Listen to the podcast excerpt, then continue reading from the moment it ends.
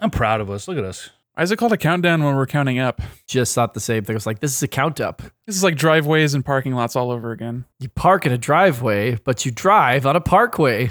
That's for Facebook boomers who think they're funny and are smart. We're not any of those things.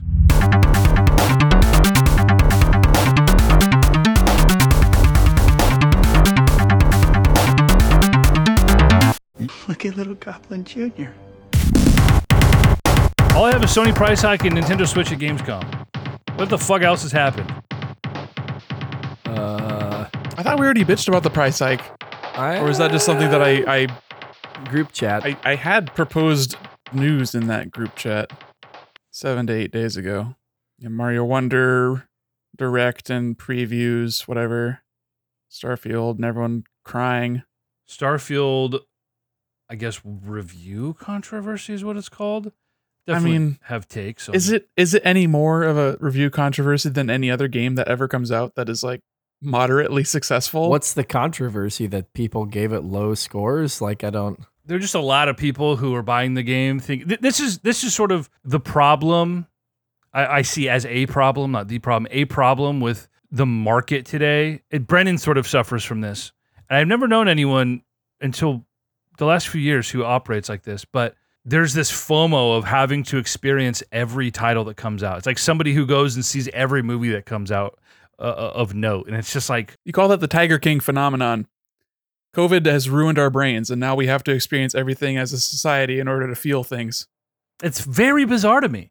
And I, I rarely have that, and I don't feel the need to play every fucking game that comes out, let alone every $70 title. Even games I want to play. Like, Nick, we were together yesterday, and it was like, like, oh, yeah, I haven't played Star Wars yet. I'm like, yeah, I'll, I'll play it. I want to play it. I like the first game, but like, I didn't need to go out and play it day fucking one. Like, I just didn't need to. And so people are like, I have to get Starfield. It was like the Elden Ring thing. Everyone, oh my God, this game's getting 10 out of 10s. I At have to get it. that one has multiplayer. Like I could literally play that game with my friends who are all playing it at the same time. Nah, eh, that's should, multiplayer shouldn't be a barometer by which we judge whether a game is good. No, and it's not. I'm just talking about like there's actual like if my friends are playing a game and I can play that game with them literally, not just like at the same time as them, then that's that's a higher incentive. Hey, what part are you in? Oh, I'm in this part. Oh, well, I'm in this part, but we can't talk about those parts yet. But that part that you just did, that was a cool part. Basically, how we played Zelda for fucking three months. Yeah. Um, I don't get off on necessarily the idea of this communal experience. Sometimes it can be enhanced by it, but I'm not going to go buy a game, generally speaking, because, oh, I'm missing out on something. And so people felt like, oh, I'm missing out on Starfield. Starfield, I know we haven't even started officially recording. Starfield is just a Bethesda game. It is fucking Fallout in space. It is, it's less Skyrim in space. It's more Fallout in space. If you like Bethesda games, this is just a Bethesda game. It, it's got all the same. It's got lazy NPCs and no name characters following you around. And I spent more time decorating my house than I have doing anything else. And I'm like, sick. This is tight. But a lot of people are like, what the fuck is this? I think people they get their expectations up because it's been 12 years since they've actually put out a new game. Yeah. Like Fallout 4 being just a very iterative sort of sequel to Fallout 3 and then New Ve- not New Vegas, but uh 76 the like weird survival game. That wasn't it was like even barely Bethesda. them. No, yeah. Like a, a different studio worked on it. Like they kind of helped with it, but it's like the first new game in a while and Xbox is just so desperate for a W. And they got one. Halo reviewed okay and people liked it and it was popular for like a minute, but it just had such a steep drop off that public consensus on that just did a full 180. Everyone just loves to take a fat dump on Halo now. So what else does Microsoft have? They have a niche racing genre game, and that's about it. I took a dump on Halo before it was cool. Thank, thank you, Chris. Cutting edge dumper. My dump was the first dump when they were like, "Oh, we're releasing this game in three parts," but that's perfectly acceptable for some reason. like Final Fantasy? oh, Ah, yeah, yeah, yeah, yeah. What does a series have to do with anything? Imagine, imagine comparing seven that. remake. Yeah, we're going to launch the single player campaign. There's no multiplayer and there's no co op, but we'll add those in later. But that's a release. That's No, a fully released game. Launch first. well, they, whatever the fuck order it was, like it's stupid. It's bad. It's bad for games, and I think it should never happen again. Anyway, here's Chris with his populist take of Halo being bad. wow, cutting edge, dude. I'm with you, Chris. I, Halo's always been overrated. I Uh, am once again asking for Microsoft to produce a quality finished product. I think Starfield's a big win for them. I mean, they just outright bought Bethesda, and that you know Bethesda makes games people want to play. This is a good game. It's unfortunate for them that it came out in a year that is probably better than any other year in the history of fucking video games. Yeah, two weeks after Baldur's Gate 3 just like blew the doors down. It's with RPGs. absurd. That's absurd. And then EA just decides to fire the writer of the original two Baldur's Gates games from BioWare. Brilliant. Lovely. EA just, just- a just a awesome rake step. We'd love to see it, folks. Console Crusade podcast. I don't know what we're talking about. We're going to decide right now. Are we talking news or are we going to do Spider Man? How is it, Chris? Where do you, where do you, where are we at? If, as discussed prior to starting recording, there is that little amount of news to discuss, we're going to get us an episode that does both. Oh, I like that. Yeah, why not? We can do both. We'll start a little news, and then we'll jump into our Spider Man discussion. We'll web sling into our Spider Man discussion, EJ. Console Crusade podcast. EJ Olson, Nick Durheim, 19 inches of venom. all up in you. Chris Gillyford. I've shot rope all over New York City. that I believe. uh, I saw 11 shows in 10 days. I got to tell you, the city was not prepared for me. Let's fucking talk some news then. I just got, will you just message us in the chat? Oh, yeah. Classic tweet from I'm not sure if Chris even saw this because he's so unplugged. How you treat yourself. 19 inches. Treat yourself to 19 inches of venom. To be fair, you don't know which appendage they're talking about. You see that man's tongue? Gene Simmons looking ass. Come on now. Gene wishes. Dude, Venom got a cow tongue grafted to his fucking. That's what I heard anyway. That's what I heard. You fucking removed a bunch of ribs so he can fucking suck his own 19 inches.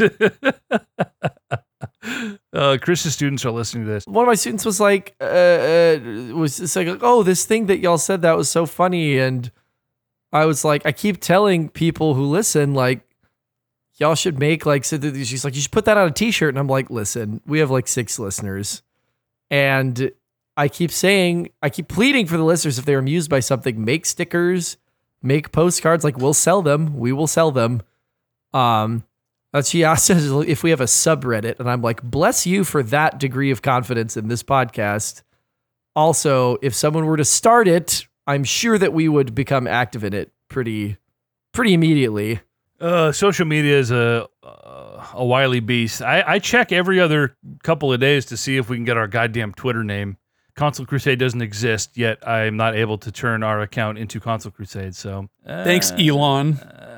Fucking Elon Musk. Hey, we have a new logo. We're updated. We're all on the logo. I am here at last. It's a great logo. It's a great logo. I It's l- official. love the carpet tile.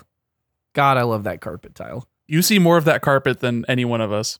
That is That is also that is true. very very true.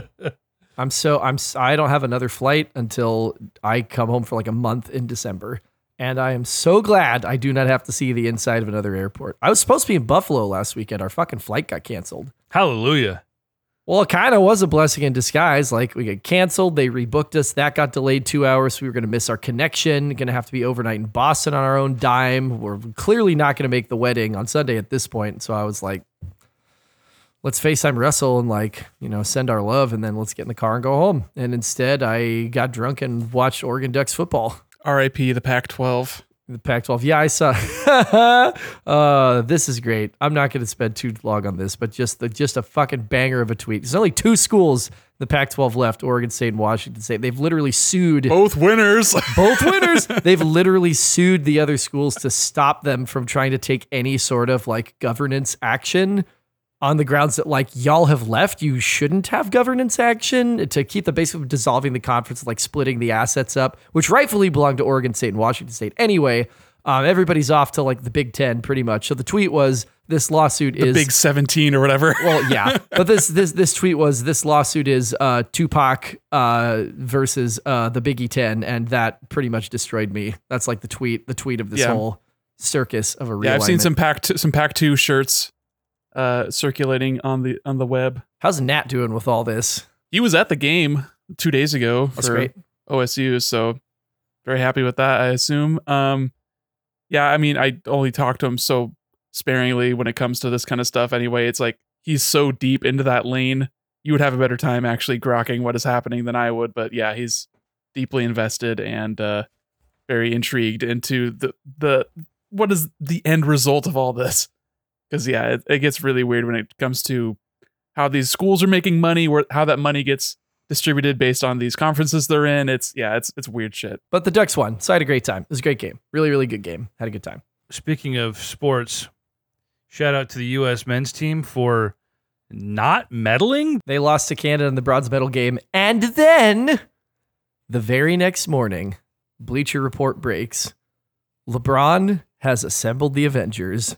And for the 2024 Summer Olympics, like he's like, I'm coming. I've got Steph. I've got AD. I've got Tatum. I've got Draymond. He's like, this is unacceptable, which to me tells me he's probably got like two or three years left. He's like, ah, I'd like to win Olympic gold one more time before I retire. Yeah, Um, we'll see. But he, yeah, I mean, and it's been like everywhere that he's like, all right, we, we're coming. Like, we're coming in force. Redeem Team oh." 2.0. All I give a shit about is when we're getting a Space Jam 3 with a video game tie-in. Never because Space Jam 2 was an absolutely awful, awful, terrible, soulless piece of shit movie. How did it do at the box office though? Not The great. first one was mostly awful and a little bit less soulless, but still. the first one had the good sense to know to make fun of its protagonist, aka Michael Jordan, and he let them put in just some great jokes at his own expense. And I was waiting for that the whole time of like, all right, Bron, come on, like let's where's the where's the humor? Where's the beating heart? It just it wasn't there. It wasn't there. It was a cash grab. It's like, look at all these properties that Warner Brothers owns. Like, let's reference them instead of writing good material. Like, it was sad. It was just really sad.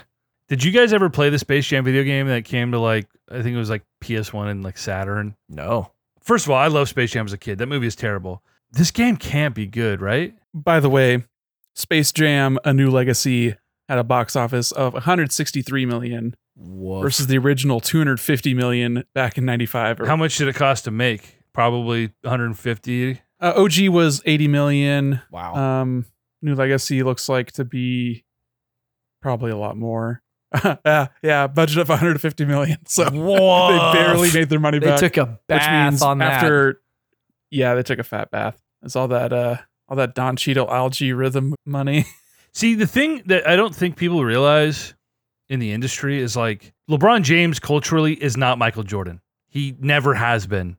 He has been a, a different, I think, icon culturally. He's such a corny ass. I think people have always sort of either loved to hate him or just disregarded him because he's such a corny fucking dad. He's not putting butts in seats. I don't want to watch him overact and fucking chew the scenery in the worst way possible and a shitty, like you said, soulless remake of something that I remember fondly from the 90s, you know, my youth.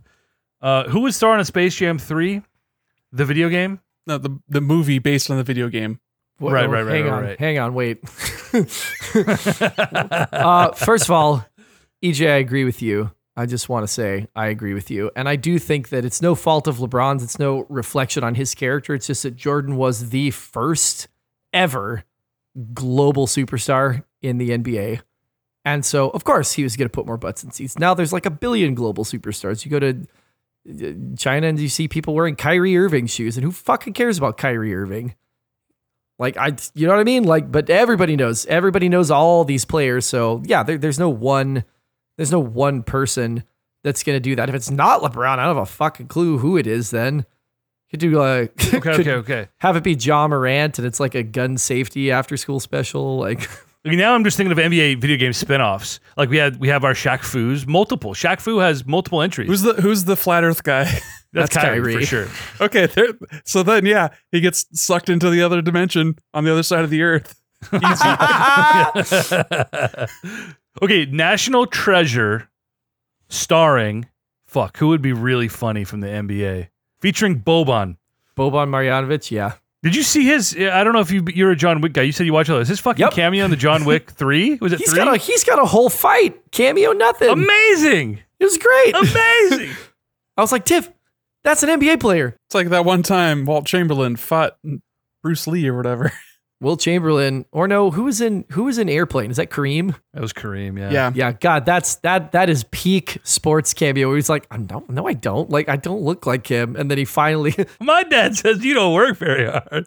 The hell I do. see, that's funny. Because comedies were good back then too. That's enough basketball. I tried to bring it back to video games, you know, and all I got was a Boban joke off. Pretty mid, you know.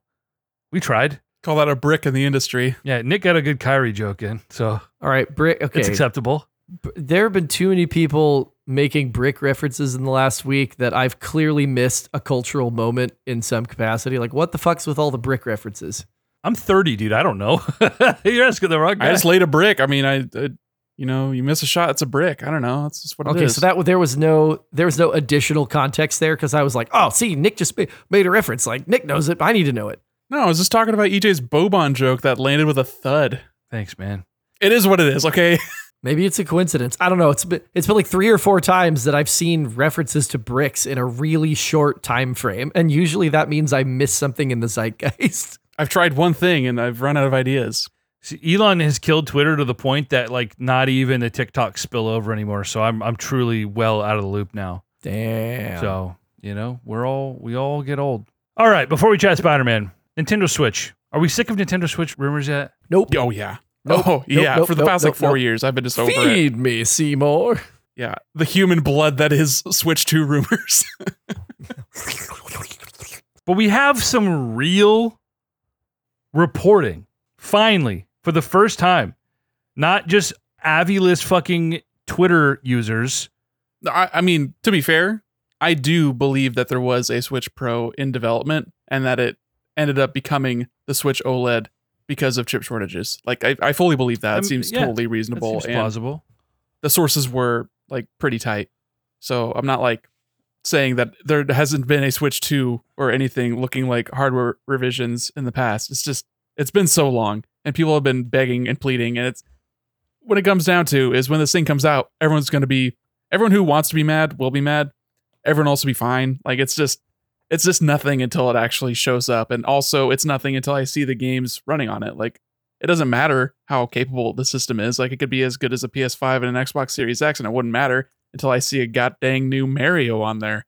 You feel? What a great segue into some of the reporting coming out of Gamescom. Uh, that this was putting out not only uh, graphical capabilities that were comparable to the PS5 and Xbox Series X, but in some cases, It currently is comparable. It's just a lot worse. Yeah, yeah, exactly. I don't know how you measure that. why you got to throw that in there? You know what I mean? Like that's.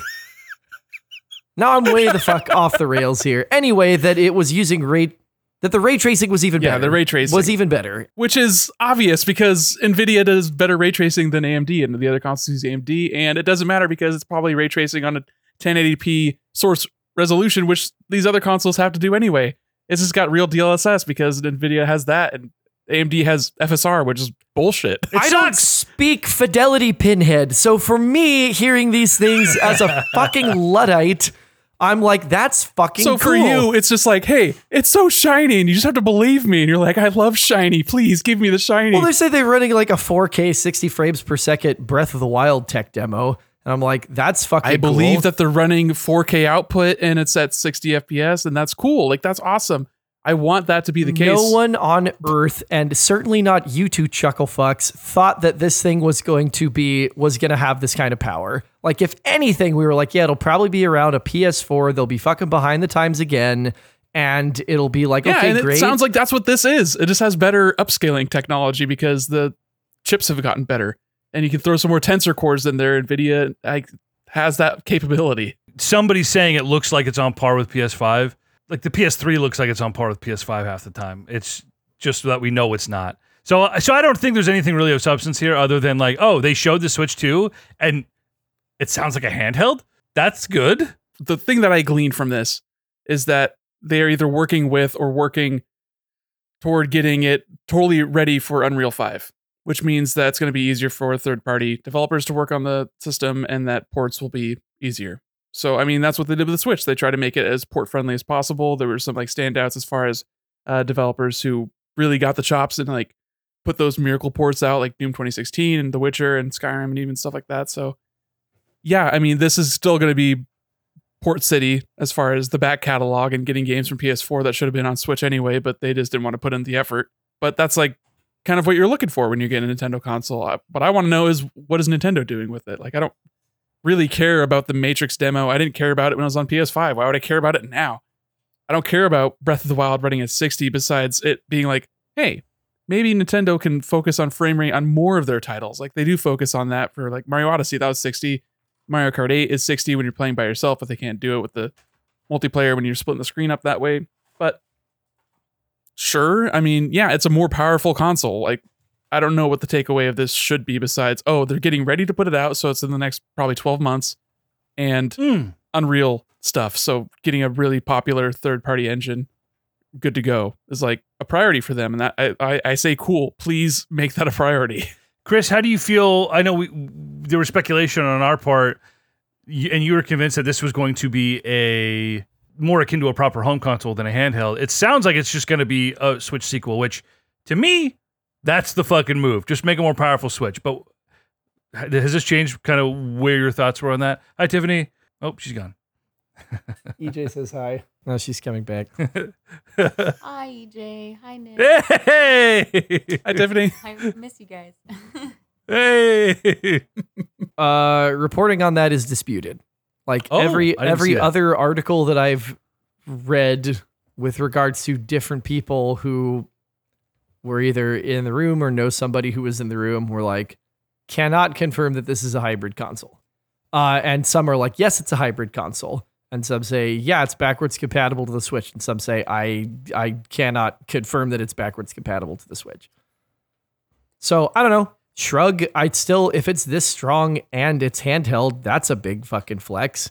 Um, I don't really care. I I wanted something that could perform a lot better because I'm sick to death at this point in my life of shoddy performance on Nintendo games specifically, anything but like Nintendo specifically, because they have more money than God, and there's no reason to not make these games run at 60. Um, so as long as they do that, I am a happy camper. I am a happy camper. Is there a world where they would make an, an a handheld exclusive again and just forgo the home market? Is there ever a reason to do a handheld that can't output to the TV? Like I don't. No, I think the Switch Lite is proof proof positive of them sticking with either a hybrid or a home console because the Switch Lite did not do as well as the Switch OLED. So if you're double dipping, you're going to be double dipping upgrading, which is like a kind of new kind of phenomenon for Nintendo because they've put out stronger versions of consoles, but they've always sold worse than the original version. Like the Game Boy Color sold worse than the Game Boy, Game Boy Advance SP sold worse than the Game Boy Advance, DSi, DS, you know, every single iteration they've done has just been like a oh you know maybe i'll get the second thing eventually. But it's like very front loaded but with the switch oled that turned into the de facto like if you're going to get a new switch you might as well get the one that costs $50 more because it's got the better screen it's a little bit bigger better battery life all that kind of stuff. But the switch lite it was the cheaper option you think oh obviously the switch lite will sell better but it didn't so i, I guess the, what are that- the numbers on if I was the, if I was at Nintendo and I was deciding, hey, what do we do for our future? Do we stick with our current strategy? Do we do a, a more thorough split like we have in the past? I would say there's not really a market telling us that we want to do a handheld version only, you know. And also, I don't want, I wouldn't want them to, and I don't think they, I don't know, I. You can't really predict the future when it comes to Nintendo, but just the way that they have sort of uh, solidified their development um, processes to be only towards this one specific uh, platform, basically. Like it's not doing Wii U games and 3DS games. It's not doing Wii and DS games. It's not split in that way anymore. And that's we've reaped the benefits of that. I mean, we still see smaller versions of big games and bigger versions of small games. And that's weird when you see Detective Pikachu and it looks bad, but you know that was probably a 3DS game for like five years. And then they just kind of like sat on it and didn't do anything with it. And they're like, okay, well, I guess we put this out because I don't know we got a movie in development maybe we'll see if that comes to fruition but yeah i mean i think it makes sense that they just stick with the tried and true with the switch so far yeah, no going back. I cannot find Switch Lite dedicated sales number. I found a few fiscal year sales numbers, but only for like 22 and 23 so far. It looks like at least 5 million uh, units of the Switch Lite, but I, I can't find anything definitive. i have i'm not you know well versed in the the life to date sales of the switch lite but just that after getting released Because they were around the same time, the OLED and the Switch Lite, weren't they? Or was that a year, A year, year separating apart. them? Yeah, the Lite had Year apart. a decent head start. and we'll see like we'll they'll get a little uh shot in the arm with the new uh, animal crossing are they bundles or are they just like themed animal crossing switches the switch lites? Themed with a digital copy. themed with the digital i mean that's that's a bundle. So i mean that's like those will sell pretty well. If it's just $200 but it comes with animal crossing that's going to sell well. Mario kart 8 always sells well with that bundle and the actual are they doing the oled version now instead of just the baseline? I can't even remember, remember. But it's so funny they're they're doing their black friday you know as is tradition of mario kart 8 bundled with the switch and like three months of switch online or whatever but it's now. It's just that's what just the bundle from here until the sequel comes out the next console. So they're just trying to pump those numbers out try to get it to like 140 i don't know. What's their what's their uh, end goal as far as uh lifetime sales of the switch? Dude, they want the title, bro. They want the belt. they're not going to get it if they put out new hardware next year though. Well, Agreed. late late next year, because one date that everybody's been uh, that that has come up in a number of the reporting on these things is March 2024. But it seems like that's probably a reveal date. that's asinine yeah Uh, yeah, but it, it- that's clearly not going to be a release date. Although I know they did it for the Switch, but I think they they announce the Switch extenuating probably circumstances with the wii u correct. The Switch probably gets a moderate price cut to try to fire sale it up to to catch the uh to catch the, the price cut PlayStation has 2. been inflation the tumbling value of the US dollar means that now is the cheapest time to buy a Nintendo Switch. Thanks, Obama. I have no dog in the fucking race. I don't care if it's the greatest selling console ever. I just want a better version of it and more new games. So, uh, Indeed. there you go. We already kind of touched on the Starfield quote unquote review controversy um, off the cuff. Let's bitch about the Sony price hike here, really, really quick. That happened like the day I think we released the pod two weeks ago, and we haven't had a chance to talk about it. But Oh, let's. what in the goddamn? Let me pull up the numbers here. It's like a full 33 to 35% increase across the board for no, no nothing added. Just like just yeah, you know what? This is Got bullshit. to tighten the belt. It is bullshit. And at the current prices, I think the, the the tiered system is a little annoying. It seems a little grubby. Like we're just trying to squeeze as much value as we can out of these out of these schmucks.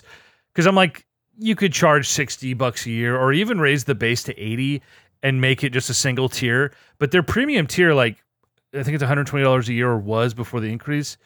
Dude, you have access to so many titles, all of Ubisoft's titles, which I know people scoff at, but that's a lot of fucking classic games. A lot of Sony classic games, ranging from the PS1 all the way through the PS4. There's tons of stuff, uh, and then their monthly offerings, which are traditionally pretty bad, uh, unless you like Tiger Woods. Uh, then there's something for you. But I think it's probably decent value. The thing that fucking sucks about a price hike like this is they gate their online play behind the base tier, and that going up 33% is absurd because the overwhelming majority of people who are buying video game consoles are not flush with cash. You know, they're average Americans. I haven't checked. Um, what is the state of the single month offering? I know it's always the the best value, you know, to buy it by the year because you spend Right. sixty bucks for a year, or you used to, and it was like ten bucks for a single month, and then for three months it was like twenty five, something like that. You know, it's kind of gets cheaper and cheaper as you bundle it into larger quantities. But I, I don't know how has that been affected by the the price hike. They hid this announcement in a blog post it. announcing this month's titles. Hid it. And they they keep the, the prices. They make it very difficult to see the prices because when I was getting set up with my PS5, I was like, all right, what do I want to do?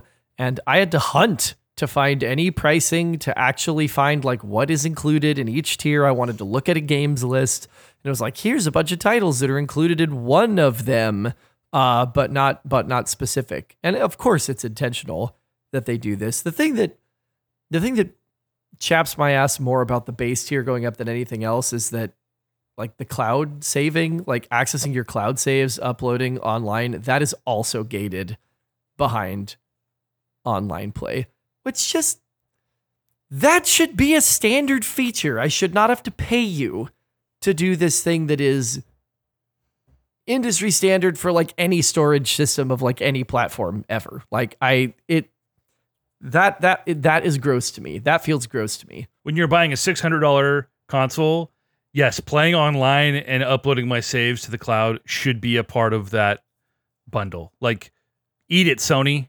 Just eat it, okay? Because it, your console didn't cost two hundred dollars. Okay, you're not Nintendo. You're not living in the fucking nineteen nineties. No, but they want to be Apple. Fuck Apple, dude. Fuck them. Let's talk about the iPhone 15. Oh, Sent God. from iPhone. this has been the Console Crusade podcast. We're talking about the iPhone, so I am officially ending this episode. Chris, this is the year you upgrade. The 15, it's gonna be yours. I see it. I need to. My phone's t- t- terrible. It's bad. He'll get himself a, a shiny new uh, 13. Oh yeah, that TJ's fizzy. Give me some spicy water. I literally texted Sarah, I said, give me some spicy water. And she came through in the clutch, as she does, time and time again. Have you had any uh, sparkling waters that are actually uh, like jalapeno or, or or assorted spicy? Flavors. No. I haven't had any that are just like pure sparkling water. I've had seltzer, like hard seltzer. That's jalapeno. And man, that is weird. That sounds weird. Spicy, spicy, Yeah. spicy water. Yeah, spicy, spicy, spicy water. Have you heard this new fad where it's like people, it, it, they're like, they put like a sniffer on the water, and so it's not flavored water, but the the thing on top makes it smell like something. Well, like a Glade plug-in or something. Basically, I forget what it's called, but like Putting vape juice or just dropping it on the on the rim on the gutter. Ugh. the whole idea is that Your nose is tricking your brain into thinking that you're drinking something that it's not. right, your your olfactory processes are responsible for ninety percent of what you taste. Just drink a fucking glass of water. Jesus. Christ. I don't even get the, the fizzy water thing. I don't need to incentivize myself to fucking hydrate. Neither do I. I drink like three or four fucking 40 ounce bottles of water a day. I don't need help drinking water. I just like to treat myself to something tasty every once in a while. And it beats drinking beer all the time. That's cheers, fair. mate. Somebody's got to cheers me. Yeah! the timing on that was impeccable. hmm Well, mine is beer, so fuck you, I guess. But Dude, I got a little, I got a little saucy two nights ago. Saucy for me. I had like two and a half cocktails over a whoa, five hour span. But I was definitely like, oh, a little warm in the face. And I, um, dude, I just slept so bad, just so terribly. Like, man, drinking is so fun for like an hour, and then all of the rest of it just fucking sucks, man. Gotta God, drink earlier in the day, like in the morning. no, oh yeah, that'll, that'll do it. Oh, then I have a headache the rest of the day as you experience a hangover in real time. There's just no. That's why you drink three things, three 40 ounce containers of water. flush it out. Well, that's the Sony price hike. It sucks. And it's unjustified. They didn't they didn't add anything. It's just like, hey, No, they just so want you more know. money. And people will pay. The 33% that they increase the price by, they will not see that many people drop off. Like there will be maybe 5% drop off or switch to a lower tier. That's the reality. Why uh, do a good thing when doing a bad thing makes you more money? Thank you, capitalism. Mm-hmm. How frustrating. Uh, okay, we've talked about it. Now we're gonna actually talk about it. Oh, Spider Man. Spider Man, Spider Man. Bring me photos of Spider Man. He's a menace. We promised a little game diary on this. Chris finally got you to play it. Nick finally got you to play it for half an hour. One of my favorite games, I mean, really ever. I mean, it's on the top 100 for a reason. It is just so much fun. Uh, I wish I had some notes because before we started talking about this, I was like, Chris, this is fresher for you. So you're going to have to run us kind of through an A to Z. Uh, and I can just, you know, interject because I haven't played it in two years, but I've played it enough times that I have a lot of thoughts about this game.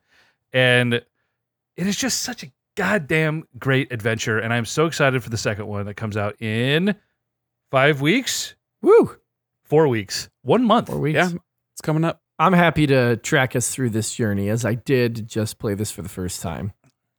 And I'm pausing for effect here so that you can cut this because I need to go and uh, release the pizza before we uh, settle into this.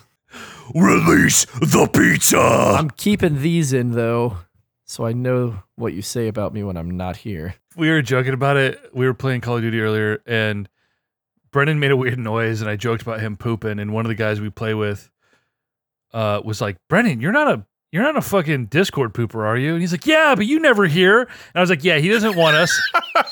I was like, he never he doesn't need us to hear him poop. He just wants to hear us while he poops. He's making us like an unwitting accessory to his kink.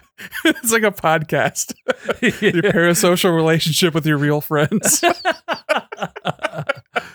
yeah, I only like hanging out with my friends when I'm on the shitter. Very passively, yeah. Taking group poop to the next level. Nothing helps me unclench quite like hearing my friends make very small talk. so yeah, I'm just looking at because I know Spider-Man came out in 2018. I was looking at what else came out that year, and it's like, oh man, they really got screwed when it came to awards. Because it was the same year as God of War and Red Dead and Red Dead. Yeah. So it's just a bloodbath between those two. And some like pretty notable indie games, honestly, like Celeste and Into the Breach, Return of the Obra Dinn, Gris, Fortnite, I guess. Technic I mean, it came out in 2017 and it added their battle royale that year too, but PUBG was still the new hotness at that point. It was just a different a different era. Smash Bros Ultimate. Marvel Spider-Man 2018.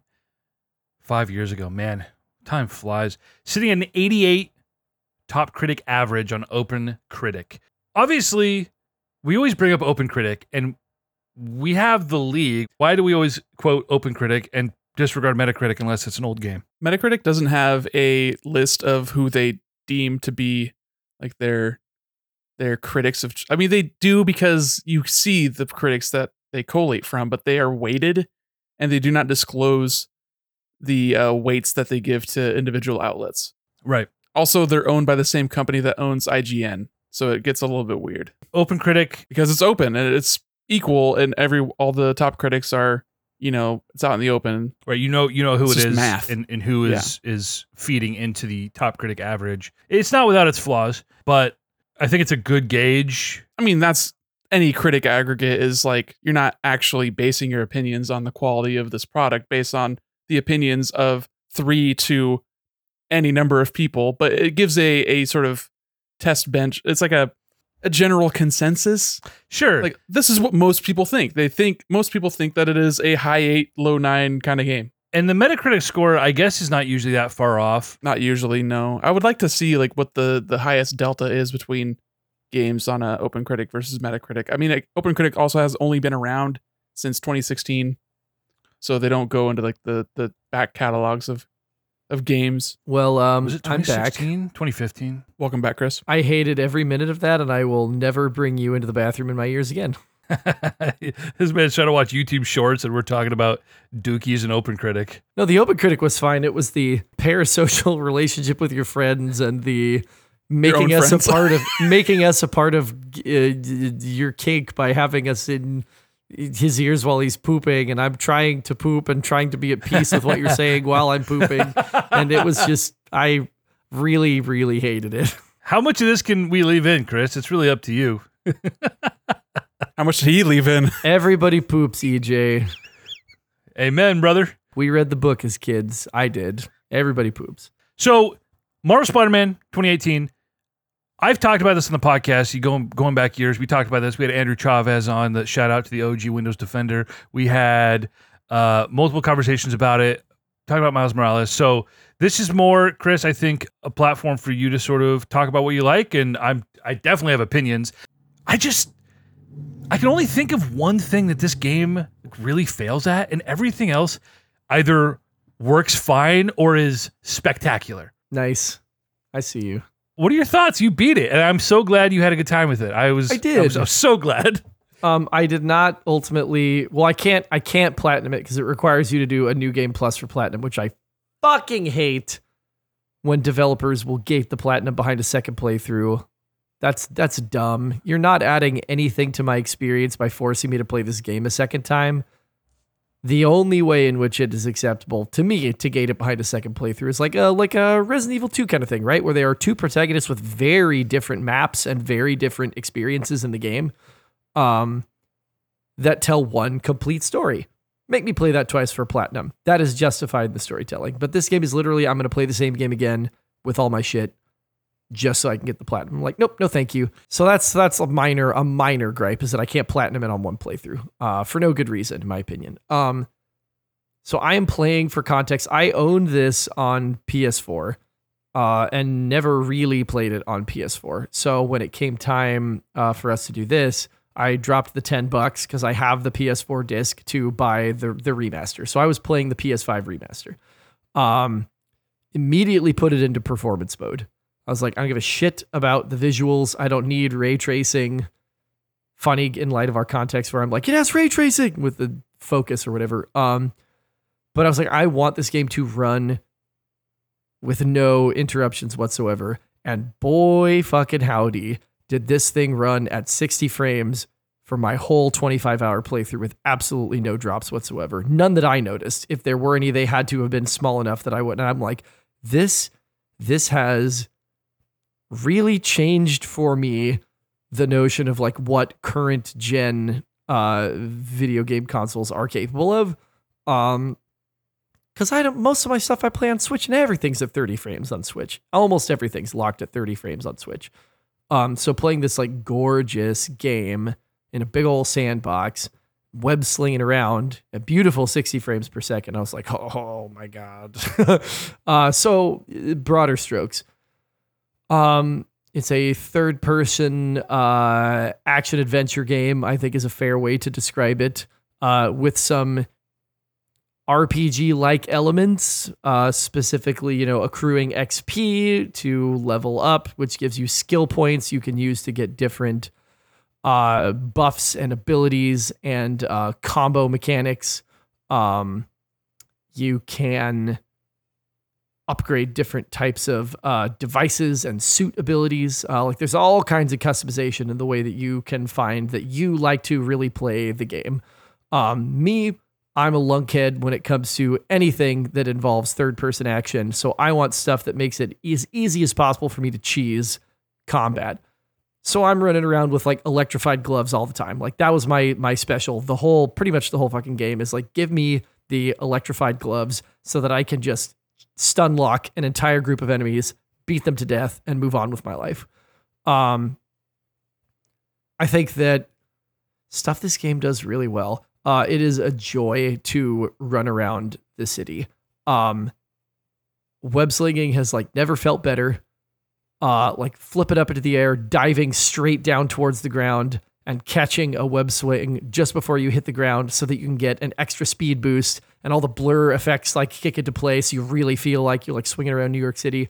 Um, to the point that like, you know me, I'm a go I'm a go do all the things guy. So I didn't get fast travel until like seven hours or eight hours into my playthrough, which is really late because I was just swinging around the city and I was, it's just what you do. Like it, I was like, oh, it bugs me you don't have fast travel, but it's so much fun to swing around the city. I thought it was intentional that they're like, no, go swing around the city. It's cool and you get around really fast. Um, especially with some of the later traversal mechanics after you unlock different skills of being able to like leap from your uh, point jumping um, so you could just, you know, hit both of the trigger buttons, zip over to something, tap X at the exact moment, and just like fling into the air and just, do that. launch, dude. Just launch. So getting around New York City just feels amazing. It feels amazing running around the city as Spidey. Um, there's definitely some jank when you're moving between I am swinging and I am scaling a building. There's a fair amount of jank uh, it in, can be. in trying to switch between, okay, I want to be on this building and I want to run up. No, I want to run up. I want to run up. I don't want to run to the side. I want to run up. It will not let you change at all, which is one of my bigger gripes about this game is that I wanted it to be easier to just go like, I'm on this surface now. Let me move how I want to move on this surface, please. Uh, but that was minor because most of the time you could just like hit L2, R2 and zip up to the top or press X and flip off of the uh, upper ledge and, and go up higher. Um, the combat is amazing. It is amazing. Um, it's it is so it is spectacular. It is ultimate. It is every Spider-Man reference I can I can slip in here. so the the combat at its core, there are gadgets which play a big role in the combat and kind of let you customize how you like to interact with with enemies. But the core combat in this game is taking on waves of enemies and mid-air combat. There's a huge stealth component, and you can really choose how you want to do almost every interaction in this game. Whether you're going to stealth take down an entire bunker full of bad guys, or if you're going to go in and just fight waves after waves and just spam mid-air combos. The the skill tree, and I know Nick, you played this game a little bit, so we'll get to your thoughts in a second. But historically, you've been very like anti-skill tree in games like this. You're like, why does God of War need this many options? Um, and I think that developers could definitely overdo it at times, but it's sort of that Zelda philosophy we talked about of like you're not supposed to do it all. It's giving you options and you can do it or ignore it. My little brother played this game for the first time. This is 2018, so he's nine. And he's just punching dudes. Like he doesn't know how to do any of the combos. He doesn't know any of the gadget work. He's just flying around punching dudes and he's having a blast. Meanwhile, I am min maxing every little aspect of this. I'm like, I want to have like as much uh what's what's the meter called? The special meter you get for like perfect dodging and like I want to max that meter all the way out. I want to have as many options as I can so I can just like spam combos, build that meter and just do f- ultimate finishing moves over and over and over.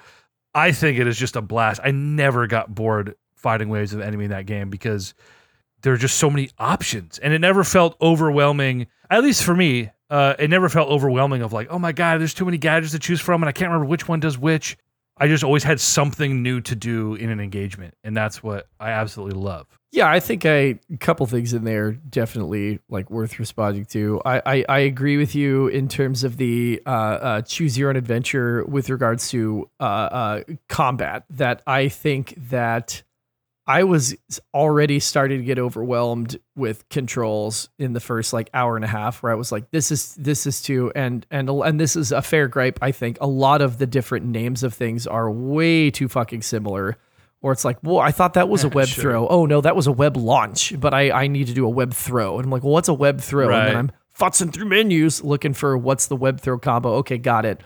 uh, but ultimately, I was like, you know what? This game just wants me to play the way I like to play. It wants me to do. It wants me to fight in whatever way that I want to fight. So I'm like, great. I am going to get in the air and I'm going to stay in the air, and I am going to just stay in motion as much as I possibly can. Um, which it definitely allows you to do. I think that at most, if I'm going just from like a standard jump and then yanking an enemy into the air with the web shooter, I could do three consecutive guys as long as I didn't get shot at. Um, which was cool. Uh, and then using like web web attacks to zip across the arena to somebody else who's like got the biggest gun, like the rocket launcher guy, right? Knocking him into the air and taking him out, so I don't have to dodge rockets anymore. Uh, trying to take out all the gunners first and dealing with the melee people later because I can just like yank them straight up uh, and not have to worry about getting shot. Um, I love that. And I was like, okay, great. I know how I like to fight. I'm going to fight that way. If I get overwhelmed, I'll pop my super ability and I'll just electrify a bitch, and that'll be that.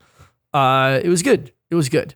Um, the skill trees in this game are stupid and did not need to exist. And I was kind of disappointed at some of the stuff that they they artificially made the game more difficult by gating some of these things behind skill trees, specifically disarming enemies. There's absolutely no good reason that motherfucking Spider Man needs to use a skill unlock to be able to use his web shooters on his wrist to take guns out of the hands of enemy thugs.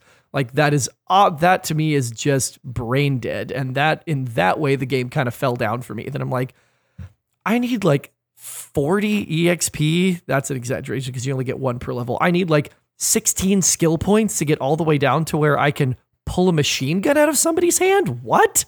Like that again just felt like a way for them to artificially create a difficulty curve instead of encouraging you to be better at the game. And this is something that uh, I was just listening back to your uh, uh, the Birthday Crusade Nick cast when Tiffany and I were on the road the other day. Uh, and Nick, you were talking about the difference in something like a Hollow Knight, where the way that you, the main way you progress through the game is by getting better at the game. Uh, not that you play it longer and get more skills. And that's been rattling around for me while I've been thinking about Spider Man uh, because that is the way you get better at Spider-Man is you play Spider-Man more, you get skill points, and then you can do things like pull guns out of enemies' hands, which you should have been able to do the entire time, uh, instead of challenging you with the introduction of when they kind of do this uh, uh, of more varied enemy types through the course of the game, guys that hit harder, that are more difficult to take down. Uh, instead, you kind of get the same types of enemies in a number of different groups. And when you've got the skills for it, you can disarm them, you can throw rockets back at them, you can pull their shields out of their hands, you can do a lot of different stuff, but you literally just have to play longer and then you can do that. So the skill tree did not did not do anything for me. It felt kind of unnecessary. Uh, kind of ditto the gadgets, like they're fun, but I would forget they were there most of the time because I had to open a stupid spinning wheel to like select one of them. And it was really finicky in terms of which direction the the thing was going. I struggled a lot with like pulling the menu up and trying to tab over to one and it didn't select it because I didn't press it far enough or it didn't re- like register it correctly, which was really annoying. And I really only ever I really only ever used them if I just felt like I was screwed and I was out of focus and couldn't heal. I hate twin stick uh, quick menus, man. They are all- they never work the way I want them. No, to. I did not. No, I totally agree, Nick. And so I would just spam them when I was about to die. That's like my whole engagement with gadgets, other than, oh, I want to get this extra uh, crime token so that I can unlock that last suit uh, that I wanted. There's nothing more satisfying than like concussive blasting a giant group of enemies back and then using the suspension matrix to fly them all and hold them in the air. And then you electric web on one dude and they're all just like Palpatine in the fucking air being electrocuted. It is just, just boom, boom, boom. If it was that fast, because it's not, because you go, you'd go boom, menu, tab, tab, boom, menu, tab, tab, tab, boom. Like it's not that fast. I wish it was that fast. I fucking fast. hate futzing through menus in the middle of combat. We've established this. It, it- yeah, it has room for improvement. I agree. menus are much better when you have to hold three buttons at the same time to magically like, stumble ass backwards into the right thing. Oh, dude, and some of these some of these specific commands like I don't know, like there's just too many multi-button things they ask you to do that even late in the game when I'm already like two prestige levels beyond 50 and I'm doing like mop up before I go finish the game, I would push like L1 and R1 instead of instead of L2 and R2 to do uh uh trying to do a uh uh point point launch. It's just too multi too many multi button combos. Too many multi button combos. We don't have the neuroplasticity for all of these buttons. Now give me four more on the back, baby. Now we figure it out. We figured out. I mean, Zelda was probably the most dense, fucking obnoxious control That scheme. was not without flaws. but we figured it out. We figured it out. You Yeah. know, Nick, how long did you play this game for? You gave it the old. Well, you gave it a try. I gave it a I gave it a try. It's not like I was gonna put myself through through misery to try and like put a sizable chunk into it. I put as much time as I deemed to get to the point of what the game is. I pa- I played about 20 to 30 minutes, which obviously that's not a lot, but I think you see what the game is in that 20 to 30 minutes. It's like, "Oh, we're we're swinging around and then we're fighting dudes and then we're swinging around to to go somewhere else to fight other dudes." Like that's the game. And I get that because that's what a lot of games is like running around and fighting. So I think I got a fair shake. I got the bread and butter, and the bread was dry and the butter was uh, unwieldy. Um, I did not appreciate the uh, the the Western AAA sort of treatment of brawler combat. That's just not what I'm into. I'm not into the magnet hands. I'm not into pressing buttons and not feeling like the buttons I'm pushing really influences the attacks that I'm doing. It's all context based, so it's like if someone's in the air, your your buttons do different things, and it's like I can't control if they're in the air because I'm just pressing buttons. I don't know what these buttons are doing. It's not introduced in a very fluid way. And I don't feel like the targeting system works very well for a large group of enemies, which is what this game is. It's all large groups of enemies. It's basically a Musou, but with like less cool like combat. Like it's less cool than than a Warriors game, is what I'm saying. That's the way it felt like to me. It's just like, oh, I'm just I'm Spider-Man. I'm surrounded by these dudes, and I just have to mash the square button to punch the closest guy, and then occasionally press the dodge button because they're pointing a gun at me, and I can't, you know, remove the gun from their hands with my my web swinging skills. It's just beyond me. I have to spend 16 skill points to get to that point in my career as a Spider-Man. Uh yeah, so I, I I did a couple I did a fight. I swung somewhere else, did another fight. The second fight was worse, so I just like, you know what? Maybe if I can like bump it down to like baby mode easy, I can just sort of like mind turn off, go through this game. So I bumped it down to easy. I swung somewhere else.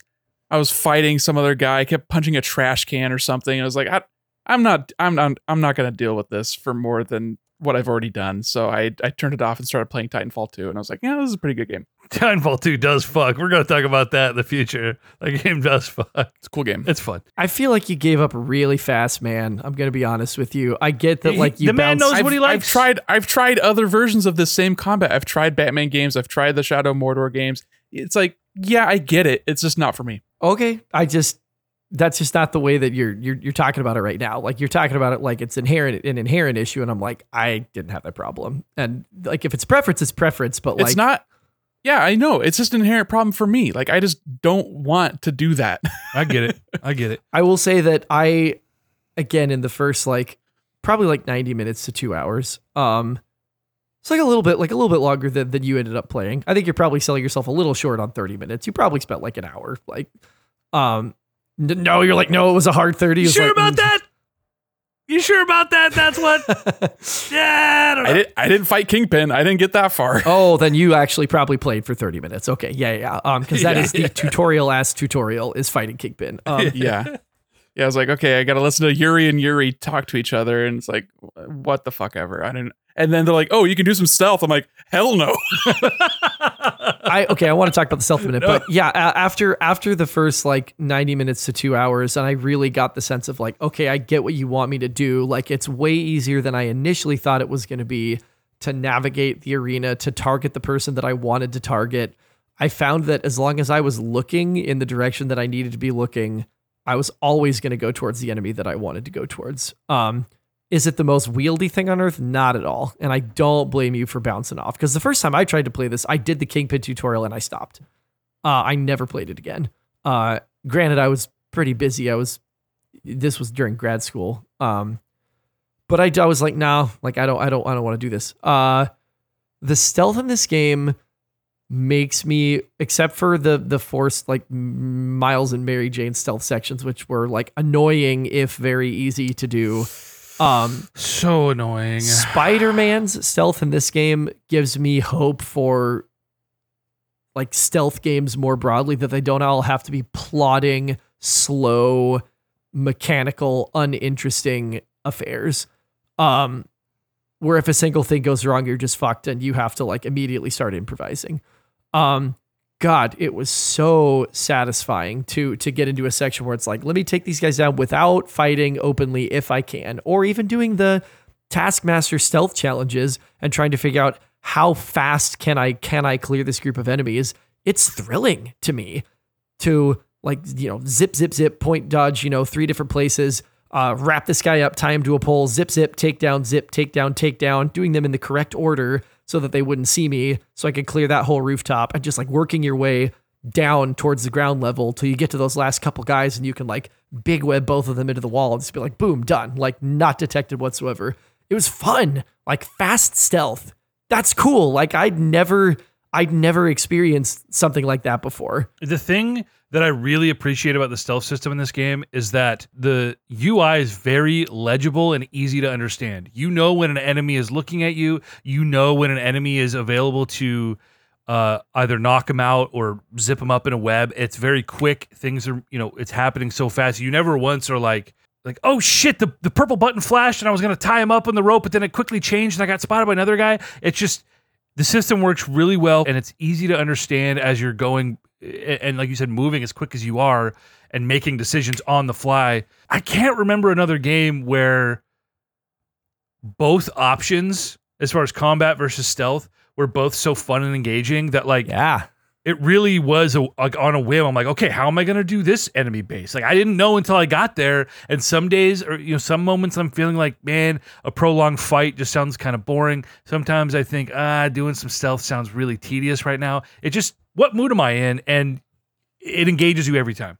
So I'm sad, Nick, that you didn't get to experience the stealth. But again, I know different strokes. Yeah, it wasn't meant to be. My um, experience with stealth pretty much starts and stops uh, with Assassin's Creed and that is like forced follow missions where you're just like laying in bushes and like walking slowly up to someone and pressing square or whatever. Like, you know, it's not exactly the cream of the crop, despite being something that franchise is like touted for. You know what I mean? It's not exactly the most engaging thing on the planet. And there's nothing worse than forced stealth missions, which Spider-Man does have, and they're fucking annoying. Uh, but but anyway, the combat, if it's not for you, it's not for you. Um, I think it does uh, what it wants to do very well. And then Miles Morales takes it to a new level just because of the kind of powers he has and some of the area of effect stuff, which I think it was like, this is just a, a match made in heaven here. I don't want to look at the future too far. Like, what will Spider Man 2 do? You know, the sequel issue of like, all right, are we going to get Metroided or are we going to start with all of our powers and you're going to have to just introduce a bunch of new stuff to make us feel like we're still progressing at the same rate that we did before? I don't know how they're going to solve that. Right, especially since it's, it's Black Suit Spider Man and you're like switching between him and Miles. Very different. How are they freely, gonna so they say Yeah. in open world sections.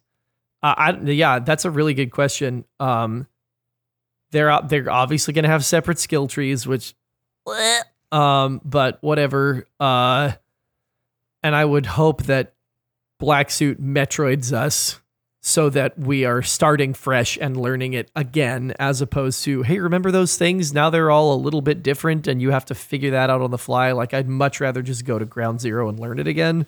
Dude, the symbiote powers are going to be fucking tight. They're going to be very cool. I'm, I'm really excited for it. I, I'm hoping Yeah, it's they've already showcased a little bit of the combat like additions, right? In those first couple trailers. Well, you like see Spider-Man doing new things, but like you don't have any context for how it's happening. right, but it, it gets the mind a wondering, I would assume. Yeah, I mean he's doing he's definitely doing things that you could not do before.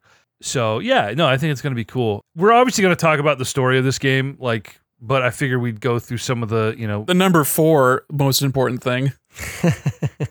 honestly, like their narrative is obviously crucial to this experience, but like you're doing so many other things that it takes a back seat a lot of the time. Like Chris, you like you said, you spent like eight or nine hours just for like I'm gonna go do all the crimes and I'm gonna do all the backpacks. I'm gonna collect all these awesome things yeah. that keep me engaged with the world. That you were not really focusing on the story that much, and that's fine, you know, because there's so much to do. And the story did did continue to draw me forward though in a way that I I wouldn't have devoured this so quickly if it if it wasn't as good as it was. Um but there are a lot of things to go do. Yeah, that you're like Peter's old backpacks that he's like webbed around the city. You get all these pieces of ephemera. I love the backpacks, dude. Of course you do, because that's all the shit that you keep in your desk drawer for 25 years. And then you're like, look at this ticket stub from this movie that we saw in seventh grade. And I'm like, I don't, what the fuck are you talking about? everything you find in a backpack is like Leo meme. Where you're like, oh, I know this from this series or that book or this cartoon or whatever, but it's but it's always got their little twist on it. And it's always a little bit fresh. And so you're you have the excitement of discovery in this world, but you're also being rewarded for knowing the lore of of this character and this franchise. Yeah, so I, I did all the dude the the backpack and the photo stuff like right off the rip. Yeah, that was me to a sick degree, though, where it was like, oh, I can do the towers to clear fog of war, and then I can do backpacks, and I can also do crimes, and I can also do. Well, no, I think that's all you can do at first. I was like, great, I'm going to do all of them. And just went borough by borough, part of the city by part of the city, doing each, everything that was available. And then it's like, oh, I could do Harry's research stations now. Sweep through, do every research station oh, now I could do the photo op, sweep through, do every photo op. And as new stuff got introduced, oh, bases, that's the other one, the the Fisk bases. Um, I would go, I would just go and do them.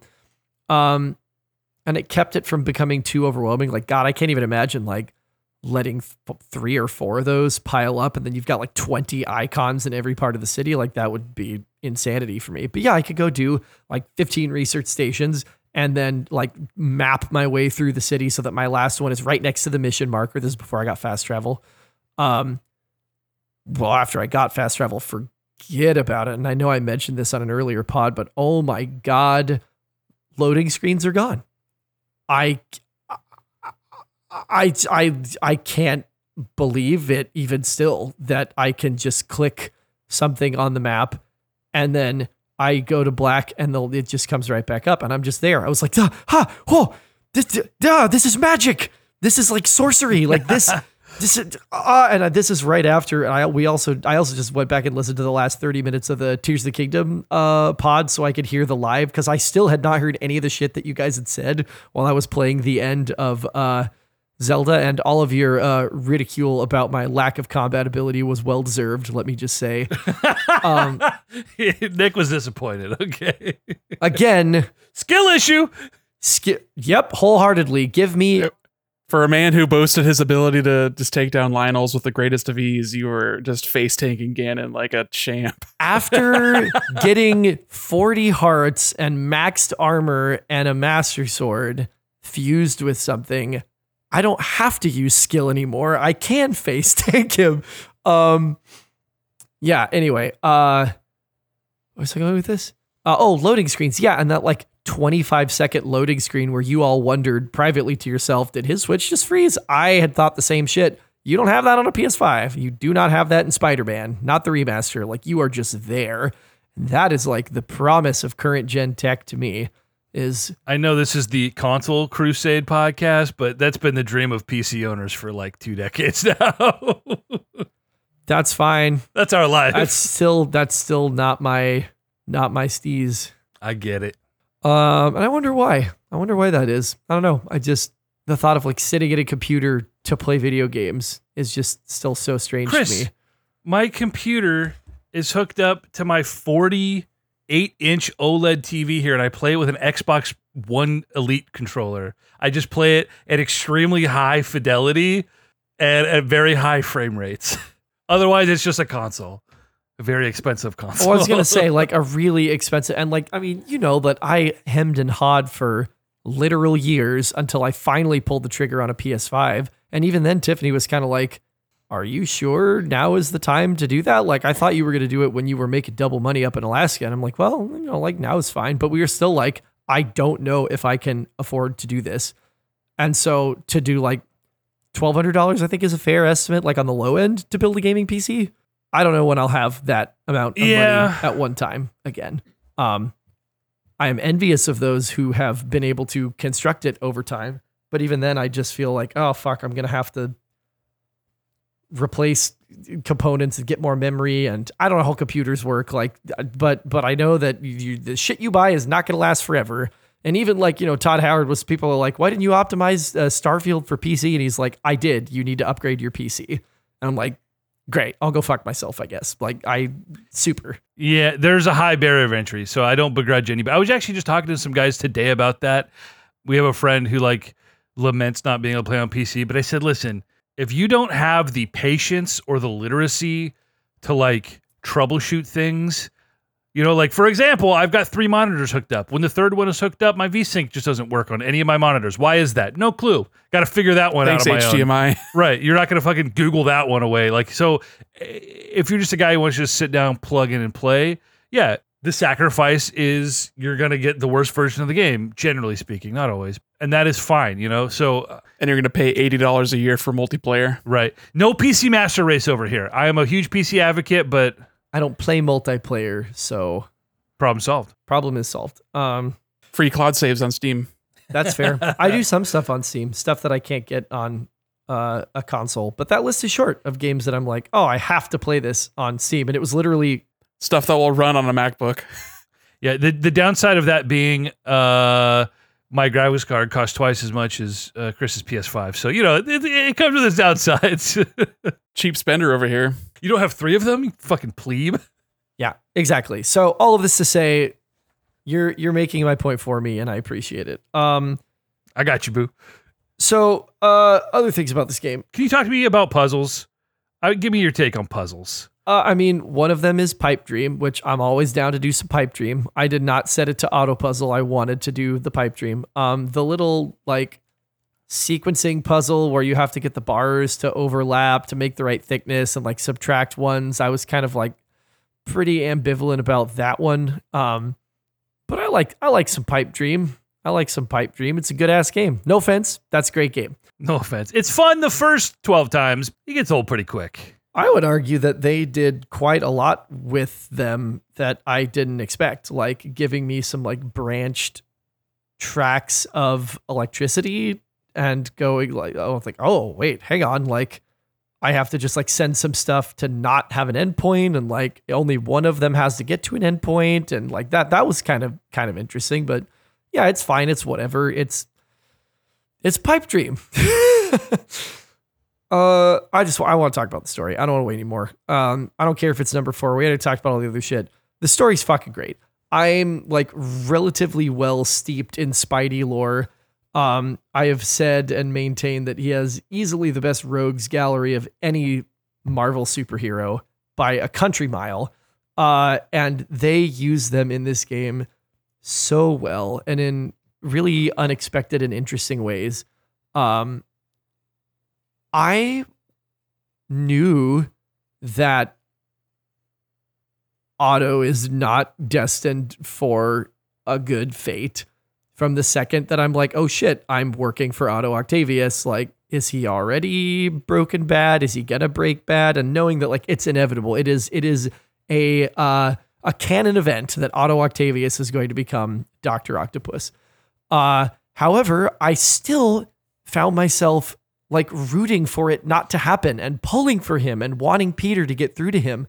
Um, and they just do such a good job of mapping that descent down so that when you arrive at the end of the game, spoilers for Spider-Man 2018, and Otto's like, I'm you're such a disappointment, Peter, and he outs himself as knowing exactly who you were the entire time. And, And Pete of course just- he did. Because he's a super genius. Exactly, but they don't ever make that apparent until it gets to that point, and then we get to see Pete snap, um, Yeah. and and go off. I was like, oh my god, like this is a hell of a final boss fight. Like this is really fucking cool. And oh god, to say nothing of like the horizontal fight on the side of the building. I was like, what a cool and interesting, like, what can we do with Spider Man set piece of like, well, he could grab on with his arms and he could just stick with his feet. So let's do a horizontal fight. Um, that was great. Norman Osborn as the mayor of New York City, too good. So, uh, so incredibly obvious in hindsight, but great. Um, very Lex Luthor of them. There was a, a a run where Lex was the the president of the United States for a while, and Superman just had to kind of fucking deal with that. Like his arch enemy being the fucking president, and like that was always really intriguing to me. So this feels like an extension of that. And uh, Mr. Negative, who I'm not like epically familiar with, but bringing all roads back to Norman Osborn and giving us a, like little uh, uh, peeks at these other villains, like fucking oh, like Shocker. Oh my god, what a fucking dipshit! Like loved those little encounters with that moron. And then uh, I, I really thought they really set me up to feel like okay, you know, Martin Lee is our antagonist. You know, uh, it's Mister Negative and I bag him and I feel so unsatisfied. And I'm like, I'm at 70% completion. What the fuck is going on? And then we work our way into the Sinister Six with this awesome tandem tandem boss fights and having to deal with like it's like Scorpion and Rhino at the same time and pulling stuff down, pulling shipping containers down on Rhino to stun him so I can hit him while I'm dodging Scorpion's uh acid blast and oh the whole sequence where Peter's basically just like tripping balls and imagining that New York City is covered in a sea of acid and like having all these whole crazy hallucinations. I was like, man, this is cool. Dude, the thing that I really appreciate about what this game did is that I, I was always worried, like, man, they're throwing a lot at it. We had the Sinister Six and Mr. Negative, and, and obviously Otto is going to turn at some point. And I mean, we start with Kingpin, obviously, but I was just like, dude, there's so much. It feels like, are they going to just way overdo it? But the game does a really good job of making you feel like you really are living the life of of this guy turned superhero like the, the way shocker is introduced it- it's just another night in peter's life it doesn't feel like all right we're setting up this big reveal and here he is it's just you really feel like you're living this large chunk of time Yeah, and he's like, Shocker got out again. He's like, I got Yep. him. Where is he? it's just just a fucking Thursday for this guy. it just feels very organic the way people are introduced and it never feels like oh man we're really stuffing the stocking here Stuffing the stocking. That's great. it all works you know it all it all works the set pieces are a lot of fun in this Yeah. game you mentioned the scorpion one that was a total trip dude vulture Oh, Electro and Vulture. That's a tough fight. That's a fun fight. It almost was like how many more characters do we have obviously there's a lot more characters we're like we're gonna get we got Venom, we've got Kraven. I did never play the DLC. I understand that uh, Hammerhead and Black Cat are in that. Um, Yeah, DLC was a mixed bag. Um, the first one was really awesome. I thought they were setting up some really cool stuff with Black Cat, and then it just kind of goes away until the very, very, very end of the last DLC pack. And so it was, you know, a lot of promise and not not a lot of live to up to potential. But um, I'll skip it then. It's probably again like they. This is a really lived in Peter. This is a Peter who is an adult. This is a Peter who's been doing this for a while. Um, it's a Peter who's dealing with some some shit in his own life, trying to reconcile with Mary Jane, trying to balance his obligations to his family. Um, typical Spidey stuff. typical Spidey stuff, but he he knows these people, he knows these villains, and they do a great job of pushing Peter to his breaking point, and also really clearly visualizing that for us through the course of the game in the the constant deterioration of New York City until by the time you get to the last couple of uh, uh, missions, it is a literal war zone. There are escaped criminals from Rikers Island just shooting at you on every building top. The Silver Sable forces attack you on sight. There's like checkpoints all over the place. There's fires. Like literally, the city is falling apart as Peter too is falling apart and trying to hold it together. Um, is it a little on the nose? Sure, but I love a good visual metaphor. Uh, and I think that they did a nice job with it. And I just, it makes me so interested for the way that the way they're going to do it again in part two, especially with the absence of spoilers for Spider Man 2018, Aunt May, who fucking buys the farm at the end of that game, which ripped my fucking heart out. Holy shit. Yeah. I'm like, oh, they're not going to do that. And then he's got the vaccine in his hand and he's like, yeah, she's going to die. And he's like, how soon can you replicate this? He's like, 24 hours, maybe.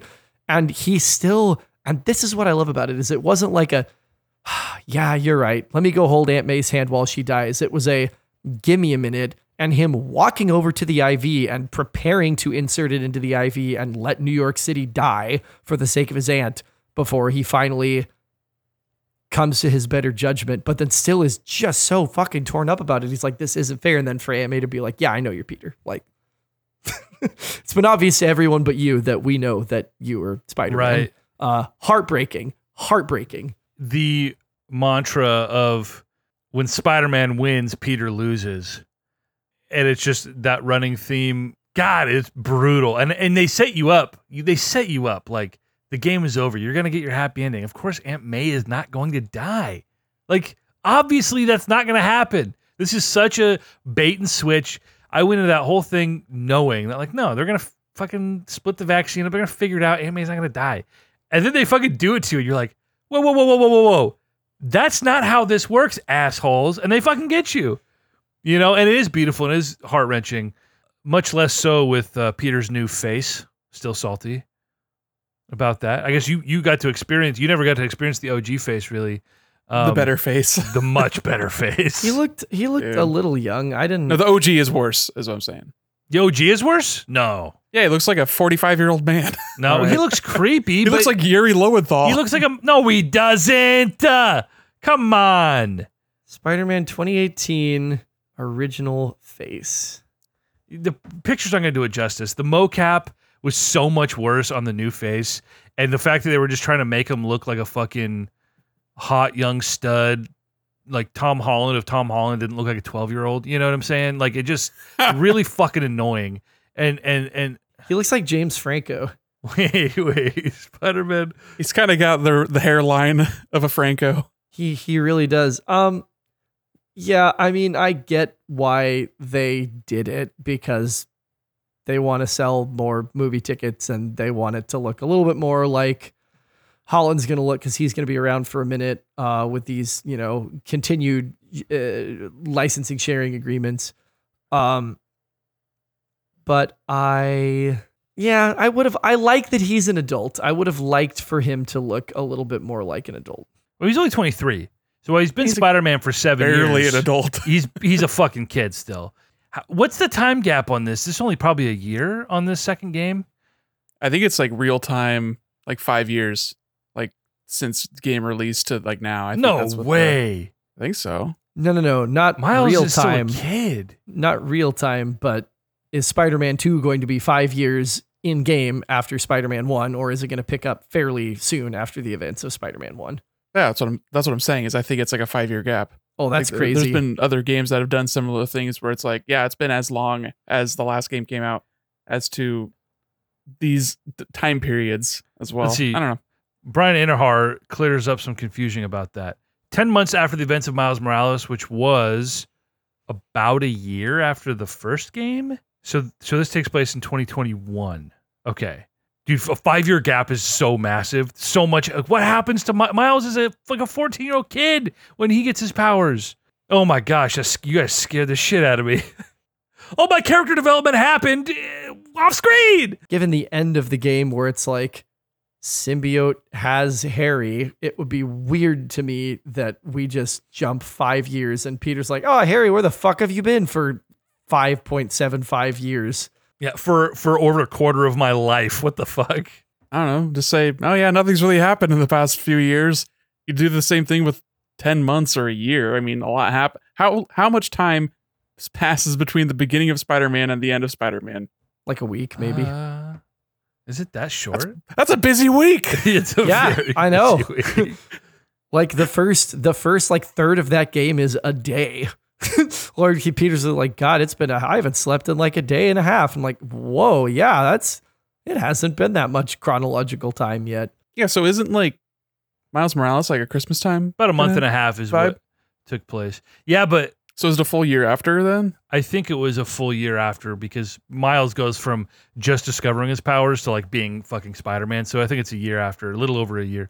Anyway, what not relevant. Chris, any other story beats that that uh, that stick out to you that uh, you want to touch on? i enjoyed the will they won't they nature of uh peter and mj's relationship i liked the nature of like they have this working relationship that peter misconstrues because he's a dork and of course he does uh but does he misconstrue it but mj seems to think he does uh, i liked the it makes perfect sense to me as like this mj being this like strong independent career woman to to get a little bit of a complex about like being saved by Peter time and time again, especially when their relationship is on the outs.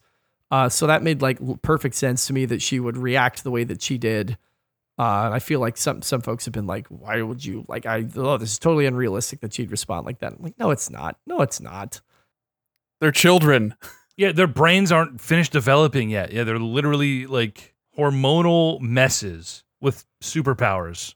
The Martin Lee as sort of the um the tragic figure, you know, as you first you learn about his childhood after being introduced to him as like I mean he's running feast or whatever, this outreach program, like he's saving people, he's taking care of people and you start to unearth more about his past and the experiments that were done on him and, and how you know the death of his family.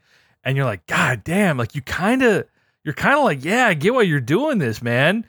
Yep. he's just gone too far and he's fucking lost it. And obviously in the middle of that game we get the origin of of sort of miles in his background where you meet his dad the cop early on and it turns out that it's it's miles morales' dad and he gets All right. he gets suicide bombed yeah Yeah. Oh a- God. a, Okay. uh, that one. That one. We've got that. That that is when I knew that this game was not fucking around. Because obviously you meet him and he's like, "Hey, my name's Jeff," and I'm like, "It's Jefferson Davis." And I'm like, "Here's this black cop whose name is Jeff," and I'm like, "Well, that's Miles' dad, and also you're fucking worm food." Um, post haste, but then Like- Canon event. suicide bombers? And not only like suicide bombers but like mind controlled civilians that he got to strap bombs to themselves and fucking blow themselves up? That was wild. I was like low key they're kind of out of pocket for this but i'm i'm here for it. Um cuz that yeah i literally dropped my jaw and was like i cannot believe that they just did that. And then he kept doing it with making these people like kill, just shoot themselves in the head once he got the information he needed from them. Like just crazy, crazy, crazy the lengths that they that they took him to.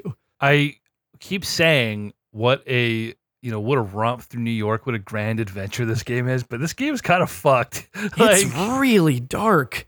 there had been some criticism of this game for its portrayal of the police and Spider-Man's relationship with. Uh, Oh, it's Yuri. propaganda. Totally propaganda. I mean, he's literally helping them set up their fucking Patriot Act ass fucking surveillance system that he piggybacks to track crime. So it's good.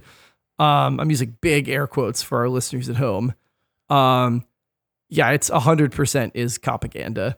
Uh, I was like, I just need to accept this and move on because that is what it is, and I I'm uncomfortable with it, and I there's nothing I can do about it, and I'm gonna I'm moving on. There's sort of the like the question of like, do, do these companies have an obligation to make social commentary on like the state of the world with these games? And Miles, especially as being like a young person of color, and like his role in what we assume is probably a one for one New York City, right? Like with all of its flaws. I don't know. Part of me feels like is it easy to go in and just assume that like all right, the fucking fraternity that is so broken in the real world, it's just like, oh, the cops haven't figured out. They hold bad cops accountable and things work in this fucking world that we're playing in right now. Is it easy to just wave your hand and pretend it doesn't exist? Yeah, That was quite the hot topic for a minute. What would sell more copies? propaganda. Oh, I understand why. Yeah, yeah, absolutely. Totally makes sense as to why why would we touch such a volatile subject when we can just print money and make your best friend a fucking cop. But she's an Asian woman, so you can't get mad at her, right? Yeah, I can. Logically, you would say so, but then in their mind, like, no, no, we're good. We got our bases covered. Model race right there. Perfect. Oh, oh, Oh boy. yeah. Um, yeah, You know oof. those conversations took place. You know those conversations happened. Yeah. Voiced by a white woman. Oh, actually, Is she who really? voices her? yeah. Yikes. Who is also Yuri Lowenthal's wife. So it's him talking to himself, who is The- also his wife. the nepotism.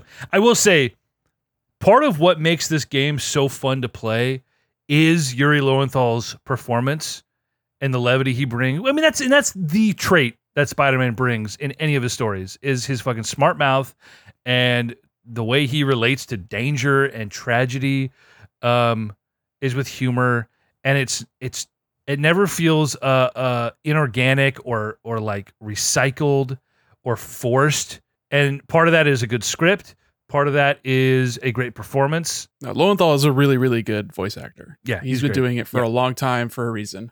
Hard He- worker. yeah, he's excellent. The, the voice acting of this game, I think, is like pretty uniformly excellent. Um, it's no God of War, it's no The Last of Us, but I think that they've raised the bar. Lower stakes.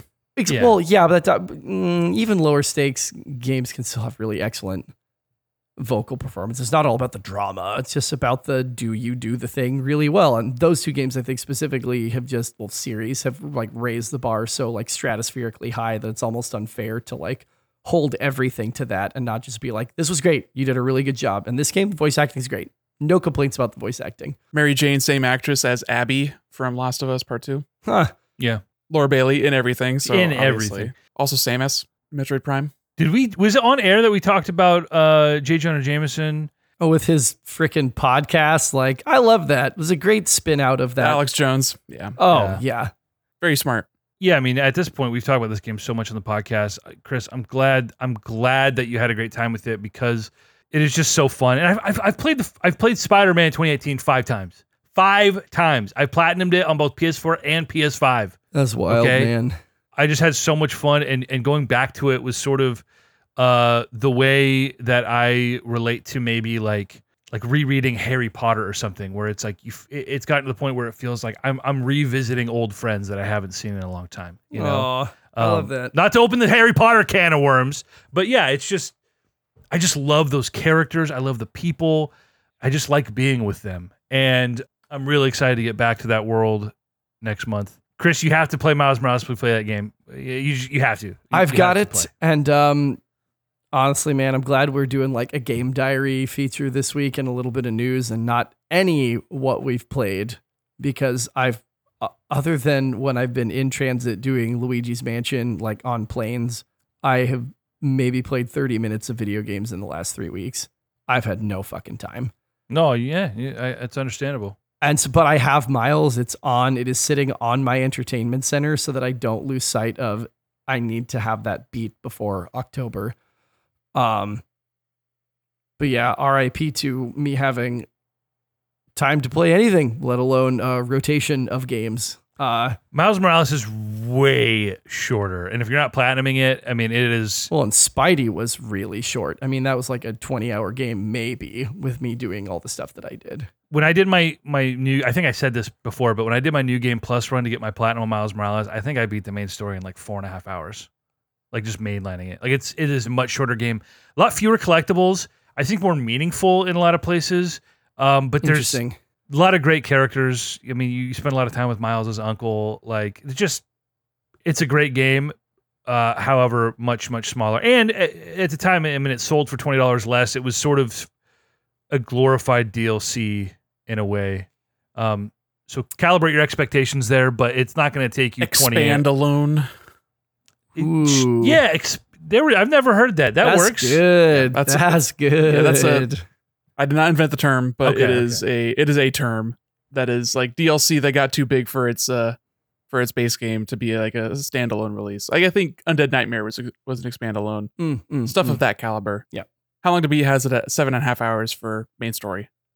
Wow. So like eight hours if you're plucking along. I'll be Twelve grabbing hours if you're trying stuff. to do some side quests. I know that one of the suit rewards uh in that game if you get I think Spider it's cat? I yes is getting the bodega cat on your shoulder and I need that more desperately than I've ever needed any pickup in any game. It's ever. amazing. It's amazing. It's great. I forgot to talk about how much I fucking love the costumes in this game.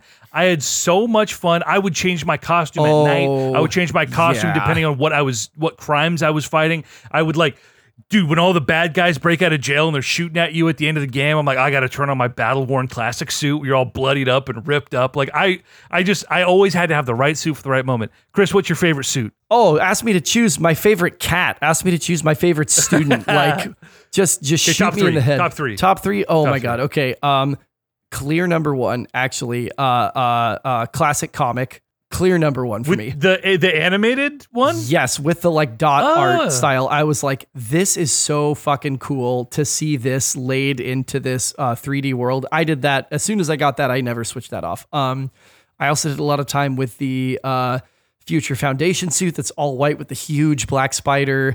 Uh, I spent time with the. I don't remember what it's called, but it's black with the neon green eyes and the big ass neon green uh, spider on the front and the back. Um, I did a little bit of the uh, That's Like- the uh, big time suit, I think, or if it's from the big time run. I don't know if it's I don't remember. that's what it's called. Uh, but Um, that one, This it's like the, the stealth suit or something. Yeah, that might be The old. green one, yeah. Yeah, I did the dark suit for a little bit, the one that you get from getting all the Black Cat collectibles. I thought that was really cool looking. With the red spider. Oh yeah, with the red dude. spider. Oh my god! But yeah, I switched between them a lot, uh, and just had a great time. I started as soon as I got the ability to customize. I turned the Raimi suit on, the ribbed webbing, and and swung around in the Ra- in the Raimi suit for uh, a solid couple of hours. But then I was like, there's just too many fucking cool suits. Like I just I just wanted to switch all the time and like oh I want to try this one oh I want to try this one and There's a lot of very goofy suits, um, and I, I I'm I'm curious how they're gonna have the same level of customization in the next game as far as like new shit. you know, like the the fucking boxer shorts where you like you one shot everything but you get one shot also. I was like oh that's kind of cool. I'm bad at this game so that's not gonna Yeah. work. But I love that for So people who are better. My favorite suit of all time.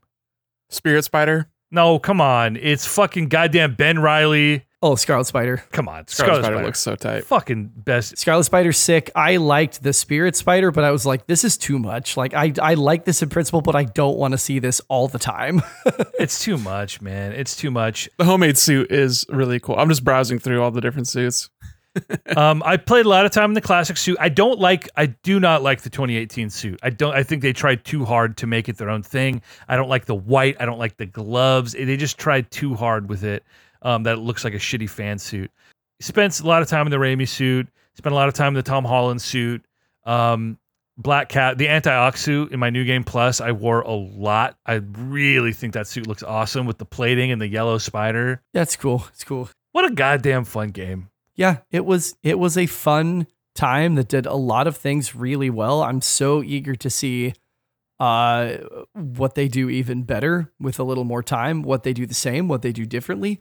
Um But for me, always, even though it's four out of four in the review criterion, is I want to know what's what kind of yarn they're spinning, what kind of web they're weaving. I dare say. Ah. Ugh. I just can't wait Ah. to zip through the story and uh, swing my way through all of these uh, excellent twists and turns before crawling to the finish. Cease. Console Crusade review. What's your review score? Uh, Official. official uh probably like 86 i think that enough of the side quest stuff is repetitive and annoying enough that like i didn't even finish all of the like radiant crimes for lack of a better term because they just fucking spawn anywhere at random points and then conversely don't fucking spawn when i need them to It's like i have three more sable crimes in this district and i've been web slinging for 90 seconds to 2 minutes and none of them have spawned this is stupid um yeah, it's just repetitive. A lot of the side quest stuff's really repetitive. Better variety of side questing could be like an 89 for me. Solid three points off for that, in my opinion. I think you're gonna like Miles Morales more. I really think you will. Much more concise experience, much more meaningful, collectible side quests, everything. What did I give Zelda? Did I give an 88? Nobody knows. Uh, There's I no think website so. to look this up. I Or an think so. 89? I think have I think you said 88, great game. I don't think you went to an 89. I like Spider Man significantly more than Zelda Tears of the Kingdom. But I don't think it crosses into the 90s. So I might have to reevaluate the Zelda score. It's irrelevant. It's it's a high 80s. I love the game, but I don't think it crosses into like once you get in the 9s, you're talking about masterpieces, goaded territory, and I don't think Spider-Man 2018 quite falls No. uh, into that objectively, right? As a package, it Yeah. is a goddamn good time, but like it, it doesn't quite hit. So I don't know. It's tough because it's one of those games that's not really striving to be, you know, generational. You know, this is what gaming is meant to be. This is peak. Like it doesn't try to be that. It just wants to be a good ass game. Insomniac just makes good ass games. Right. It's it's like Avengers isn't trying to win any fucking Oscars, you know? It's just trying to be a fucking good ass superhero movie. Fun and engaging and enthralling. Like it just does exactly what it wants wants to do. Did you ever play the infamous games? I played Second Son when the PS4 came out, and I liked it. Yeah, those are Insomniac, right? No. Who is Was it that? Sucker Punch? Sucker Punch, yeah. They did Ghost of Tsushima. They did Sly Cooper. What do I know Insomniac Or up in from then? Seattle. Insomniac does Ratchet and Clank. Oh. Well, Insomniac mind. also did Sunset Overdrive. one EJ's of my favorite Xbox game. actually, if we're talking exclusives, maybe. Well, they own Bethesda now, so Skyrim is technically a Microsoft game. yeah, so- yeah, yeah, yeah, yeah. Sunset Overdrive is a game I had so much fun with. It's just a it's like it's it's like a it's like a I don't know. It's like a prototype for Spider-Man. Well, in it ways. is, but I'm like it's like a fucking bullet hell game, but Spider-Man movement. There's just it's just it's chaos. It's just guns, like rail grinding. a lot of rail grinding. It's like Tony Hawk meets like I don't even know. It's just it's a crazy game. I really like that game. It's cel shaded. It's basically Jet Set Radio. Actually, Chris, you might really fuck with that game. A lot less uh, a cab. Not floaty enough, but That was still a two-hour podcast. God, It was. It was great. we did it. We're professionals. I'm gonna have a, hopefully a lot to say about Starfield next week. We'll see what the week brings. Nick, you and I hung out, went to some game stores yesterday. That was nice. I got to see you in person. We could still talk about that if you wanted to. I didn't know didn't know if it was going to come up yeah, saw each other in person, in in the world. in the flesh, in meat meat vision, meat space. yeah, we hung out. Went to three different game stores in the the Portland metro area. Generally speaking, if you get me to go into three decent game stores, I'm going to spend some money. I didn't. I bought a couple DVDs, a couple of 4K Blu-rays. The only game I bought was a glaring omission from my NES collection: a gold cart, uh, Legend of Zelda. That's all I got. Got it for like 29 bucks, like fine price. Couldn't believe I didn't have it, so picked that up, and that was it. Yeah, I thought the the the stock that they had at these three individual stores were fair to good. Yeah, I wouldn't say that they were like lacking desperately or anything. Like it's just that you're pretty deep into your collection. Like you, you don't really have a lot of things left except for your like big grails The that are big more expensive. You're not really seeing them very often, and if you do, they're not going to be at a good price. right. So, and I'm just getting Switch games, so a retro store isn't necessarily a lot of uh, stock in that department. Right. It is not even. Yeah, a lot of the games I want to buy are still selling retail, so I can just wait for a sale. we went to three very different stores. The first one was Hawthorne Game Exchange, which was very clean. It was very quaint. Had good stock, Pretty small, but but but stocked, right? very well stocked, had the charm you would expect for like a store in the Hawthorne district. Video Game Wizard, which is a store we've been into together before, back when it was at a different location. They're a fucking disaster. Yeah, They used to be more of a it is disaster. like cramped. horrible layout. Like like every aisle is completely isolated, so you have to like go back to the front of the store to get to a new aisle. and, It needs a map. Honestly, Yeah, it needs a map That is wretched. for a space that is about as big as my bedroom. right, seriously, and very little inventory was actually priced. They look things up, which is whatever Yeah. their prerogative, but kind of annoying. I don't want to have to ask. I want to just like, you know, suck it up and like do the math myself. Well, it is nice though that like at least like if I had come in with a stack of games that was worth four hundred bucks, I'm sure I could have gotten a good deal just by negotiating because they're just trying to move inventory. Nothing's priced. I remember years ago when we went in. This is like 2015.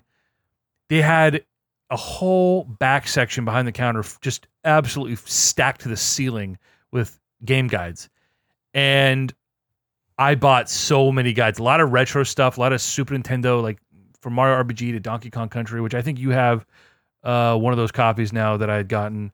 Um, and just great prices, great condition, and I, I'm a sucker for old game guides, an absolute mark.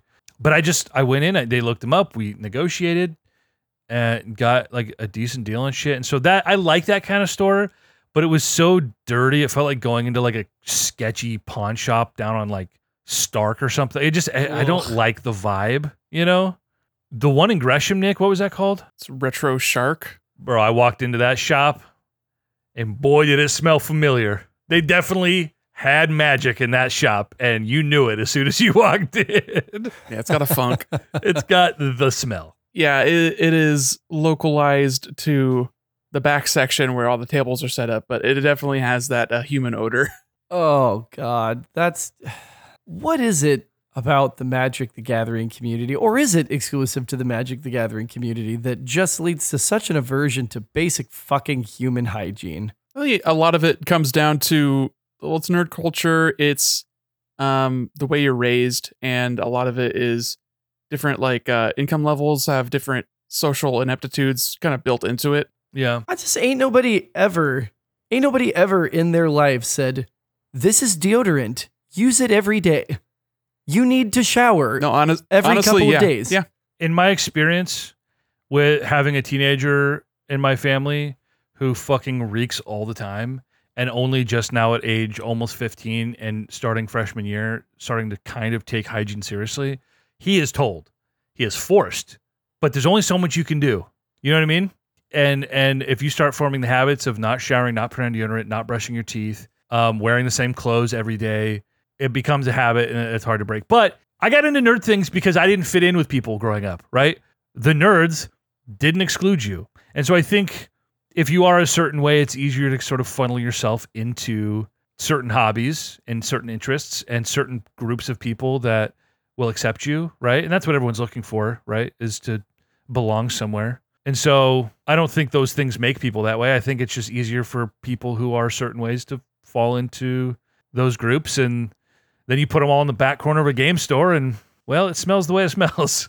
But I miss playing Magic, man. And I know Nick, you never really were into it, but I liked going to Friday Night Magic or or pre-release events or drafting. Like I I was a sucker for that. yeah. I'm I'm not like you. I didn't get into my hobbies because of the way other like people. I was not enticed there by others. I just like those things. They they make my brain feel good.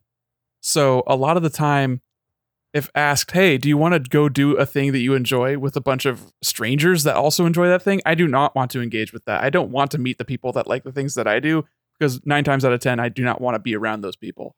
It's the same way with like shows. I don't want to talk to people who like the same music as I do because I'm insufferable enough for the both of us. I don't want to talk to that person.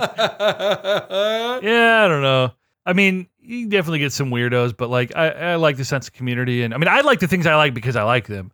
You know, I remember in middle school, like reading my freaking Star Wars books tucked behind. I probably said this before, but tucked behind a school book, so no one knew what I was reading. Because As you do, as you you, know, do. Right, because I didn't want to get made fun of, but I fucking liked what I liked. But I just mean everyone's looking for their people to some degree, and and some of us are lucky that we found our people organically, and that Nick like we were friends from an early age and we happened to like a lot of the same things. You know, that is that happenstance? How much of an influence do we have on each other? It just worked out for us, but it doesn't always work out for the other people, and they got to find their tribe one way or another. And yeah, it's just tough because I really do enjoy the game of Magic and the different formats makes it really annoying. It's prohibitively expensive yeah, to try and like keep up with something like standard, but standard is also the most approachable because it's got the smallest card pool. Drafts are insane. I do not want to be draft brain like you. it's, it's too much. It's a roguelike, but it's competitive. and it just my mind. EDH games are awesome. It's really fun to like pilot a behemoth of a deck and like see it unfold the way you planned it out to. But also games take forever and none of my friends live close by that actually play anymore. So it's a social game, but I can't I don't want to play with strangers, but also I can't get my friends to play. It's it's it's just the problem of being in my 30s now. Yeah, it honestly. really is. That's that's really what it boils down to. Growing up sucks. And all my hobbies are for children. okay, It's really Don't put it interesting that way. to hear you talk, Nick, to hear you say, like, if somebody asked me, like, oh, hey, I see that you have really liked this thing. I really like this thing. And the immediate, like, I That's a don't red want to, flag. I don't want to associate with you. That's so, that's so accurate. Like, I, I was walking around campus finals week in, in the spring semester and I had my gorilla shirt on from the concert. Um, and this random fucking guy stops me. and Was like, "Oh, oh, Gorillaz! Like you like Gorillaz?" I'm like, "Yeah, I just uh, I just saw him for the first time." He's like, "Oh, I love Gorillaz," and I was just immediately like, "I have to get out of this conversation." Like, I you guys are I don't. And I couldn't. I could not get him to fu- shut the fuck up. He literally just kept talking, and I was like, I I have to. And eventually, I was like, I have to go run a final, which was technically true. I was on my way to get coffee, but like, I just have to. Get, he's like, Oh, you want to you want to exchange information, and we could like we, we like talk about the Gorillaz, and I'm like. I really don't, but felt like sure. Let me take your number down so that I can prevent like you from having my contact information. Obviously, never sent him a fucking text message, but was just like, I don't want to know. Like, if you're coming on that strong to a stranger, I think that's what it is. Is It's degrees. yeah. If I see somebody with like a with like I have a Metroid tattoo, right? So if somebody came up to me and is like, "Dude, that's a sweet Metroid tattoo," I'd be like, "Oh, thanks, man." I'm like, he's like, "Yeah, uh, this tight." I'm like, "Yeah, I got this one. It's like you know missile ammo, and this one's Ender cheeks." He's like, "Oh, that's sick, man." I'd be like, "Okay, you, you maybe, you maybe," but somebody that's like, "Dude, I like like Metroid. You like organic. Metroid? I like Metroid." I do you, do you like Metroid? I really and I'm like, ah, no, like the, the forums have not been obeyed. Like you've broke the social construct by approaching me so brusquely. And I'm an introvert, so I'm like, don't don't talk to me. I don't want to talk to you. I don't want to talk to people. When I'm hiking on the Nick, I trail, told you. eyes Nick, I down. told you. Do not acknowledge me. But yeah, I think what it turns into is they see that you are wearing a shirt for a thing, which means that you are a fan. And fan is short for a fanatic. And they are fanatical about this and they want to share their fanaticism, their their religion with you and you, they are now evangelizing to the choir. And it turns into a like I don't want this. I it's cool to express my joy for something, but it's not cool to be like engaged with on someone else's terms. You you don't want to be accosted by a stranger. When I was in college, I was I was I was working at the college actually, and one of the kids, not even kids, I think he was fucking older than me, but he was like one of those like kind of a man child guy, you know, like and I was probably I was 25 and he might have been like 30 at the time. And he was he was he came in to work on something and we were talking and I you know I had my shuffle on and I, MF Doom came on the shuffle, uh, like I had the speakers going down where I was working, and he's like, "Dude, you like Doom?" And I was like, "Yeah, man, like yeah." You know, I think Max got me into MF Doom like forever ago, and like I mean I don't know hip hop, I don't know MF Doom. I you know I have a couple albums. I you know yeah, you put it on, I like it. got him food and you put it on shuffle sometimes. Great. Yeah, I get it. Yeah, fun time. He, he's like, bro, this dude's revolutionary, bro. He pioneered the such and such rhyme scheme, and dude, on this album, when he's going to stanza four, and he, like he goes fucking full it, balls to the wall, dude. Don't. don't. He just he just went crazy about it, and I and like after literally like ten minutes, I was like, like, bro, I, I I ain't that serious about it. I just I just like him sometimes, and he like was so dejected because he just wouldn't shut Popped the his fuck up. balloon. I'm trying to work. I wasn't even mean about it. I was like, I, I, he was talking about like rhyme scheme. I was like, yeah, I don't, I don't really know about all that. I just, I just listen to him sometimes. like it- which is true. Like I, mean, I'm sorry, dude. I don't know what you're talking about, but I, I I, don't really know about all that. I love that, dude. I love that you love him, dude. I don't know about all that, man. Yeah, no, that's that's just it. It's too it's too much. It's like you can't you can't expose that much of your ass at first blush. Like you have to work your Sure. way into that. Like When someone starts vomiting on you, yeah, and that's what I'm doing it with my with my Shakespeare students right now. That that class could have been a fire hose of me just screaming about how f- impossibly, impossibly, impossibly like perfect all of this like all of this wordcraft is. It could have been that, but I was like, I'm going to lose all of you on day one if it's a fire hose, and so I've been slow dripping it so that I'm not just going Shakespeare to them, but that Yeah, they're going yeah. like Shakespeare and like they're discovering it and then we can yell together.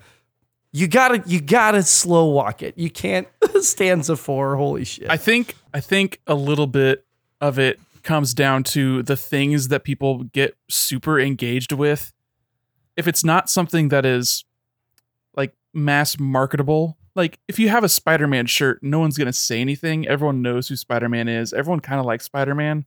It's not like a weird thing to see someone wearing a Spider-Man No. shirt. You're not gonna walk up to someone and say, "Yo, I love Spider-Man. I read it from the first episode for the fir- first issue. I read, I've seen every episode of the TV shows. I love this run. You know, blah blah blah." It's just like, yeah, Spider-Man. We get it. But if it's something a little bit more niche, if it's even Gorillaz, like that's kind of weird that someone got like super on you about Gorillaz. Like you could have just been like, "Yeah, I don't know. I got a hot topic. It's a cool shirt. I like the design," and he would have just been like, whatever, and like stumbled away. But having a Metroid tattoo, I, you're in trouble, man. If people see that and like you get the wrong kind of person who's like super into Metroid, you're just inviting trouble upon yourself. Same with like me and like I'm talking about the music stuff that I like. It's super niche, like weird stuff. I get it. Like it's it's weird. I, I don't want to talk about it to people who also like that stuff because they're also gonna be weird. See, I it just depends because like I've had people like see my Coheed tattoos.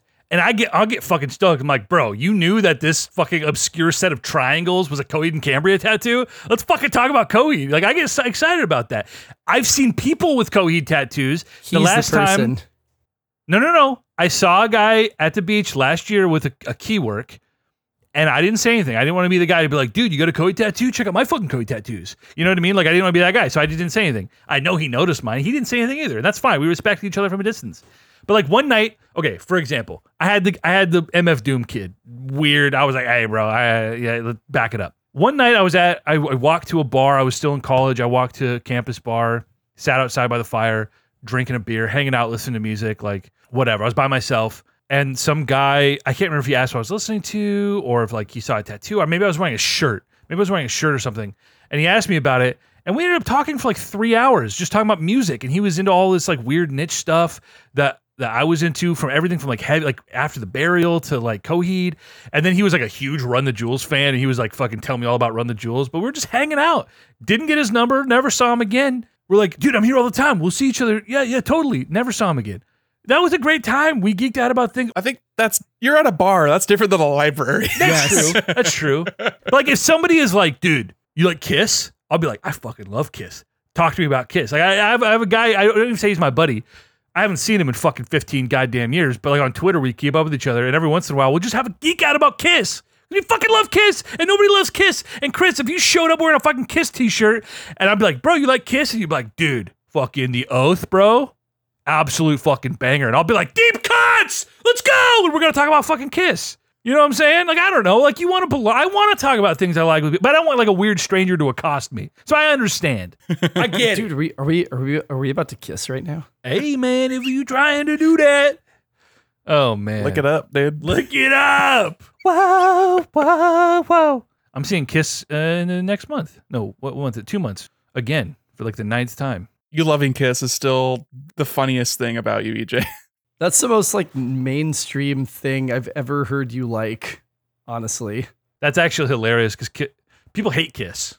Well, they may hate them, but they're still very fucking known. Well, they're massive. Yeah, of course. I I don't just like niche things. I'd say the most niche obsession I have when it comes to music is definitely Coheed and Cambria. A bunch of 48 year old dudes who somehow still have a career despite never having any mainstream success outside of one year in the early 2000s. It was a blood red summer that year. Hey, Are we about to Coheed and Cambria right now? All Apollo. you know what's funny? Like when you think about what our parents were into, and so much of it was just fucking lame and uncool, and you don't understand why your parents like the things they do. But like one or two things trickle through. You know what I mean? Kiss got through. I won't listen to Guns N' Roses. Fuck that. But Kiss, I'll listen to Kiss all day, every day. There are a lot of songs. There are some good songs. There are a lot of bad songs. There are some fucking hilarious songs that are awful that I will put on and sing all night long. Like Love Gun. That's a great fucking Oh, all song. night long nice. That's a great fucking song. He's talking about his dick. penis.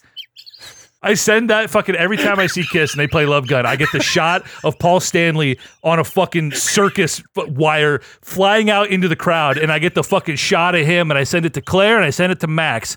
He's talking about his dick. I get lick it up for Max every time. Lick it up, dude. And he's like, fucking lick it up. Let's fucking go, dude. It brings friends together. You don't understand. Kiss is the glue that keeps the family together. Maybe just the glove gun lube juice is the. Oh, Love gun. He is talking about his dick. It's, come on.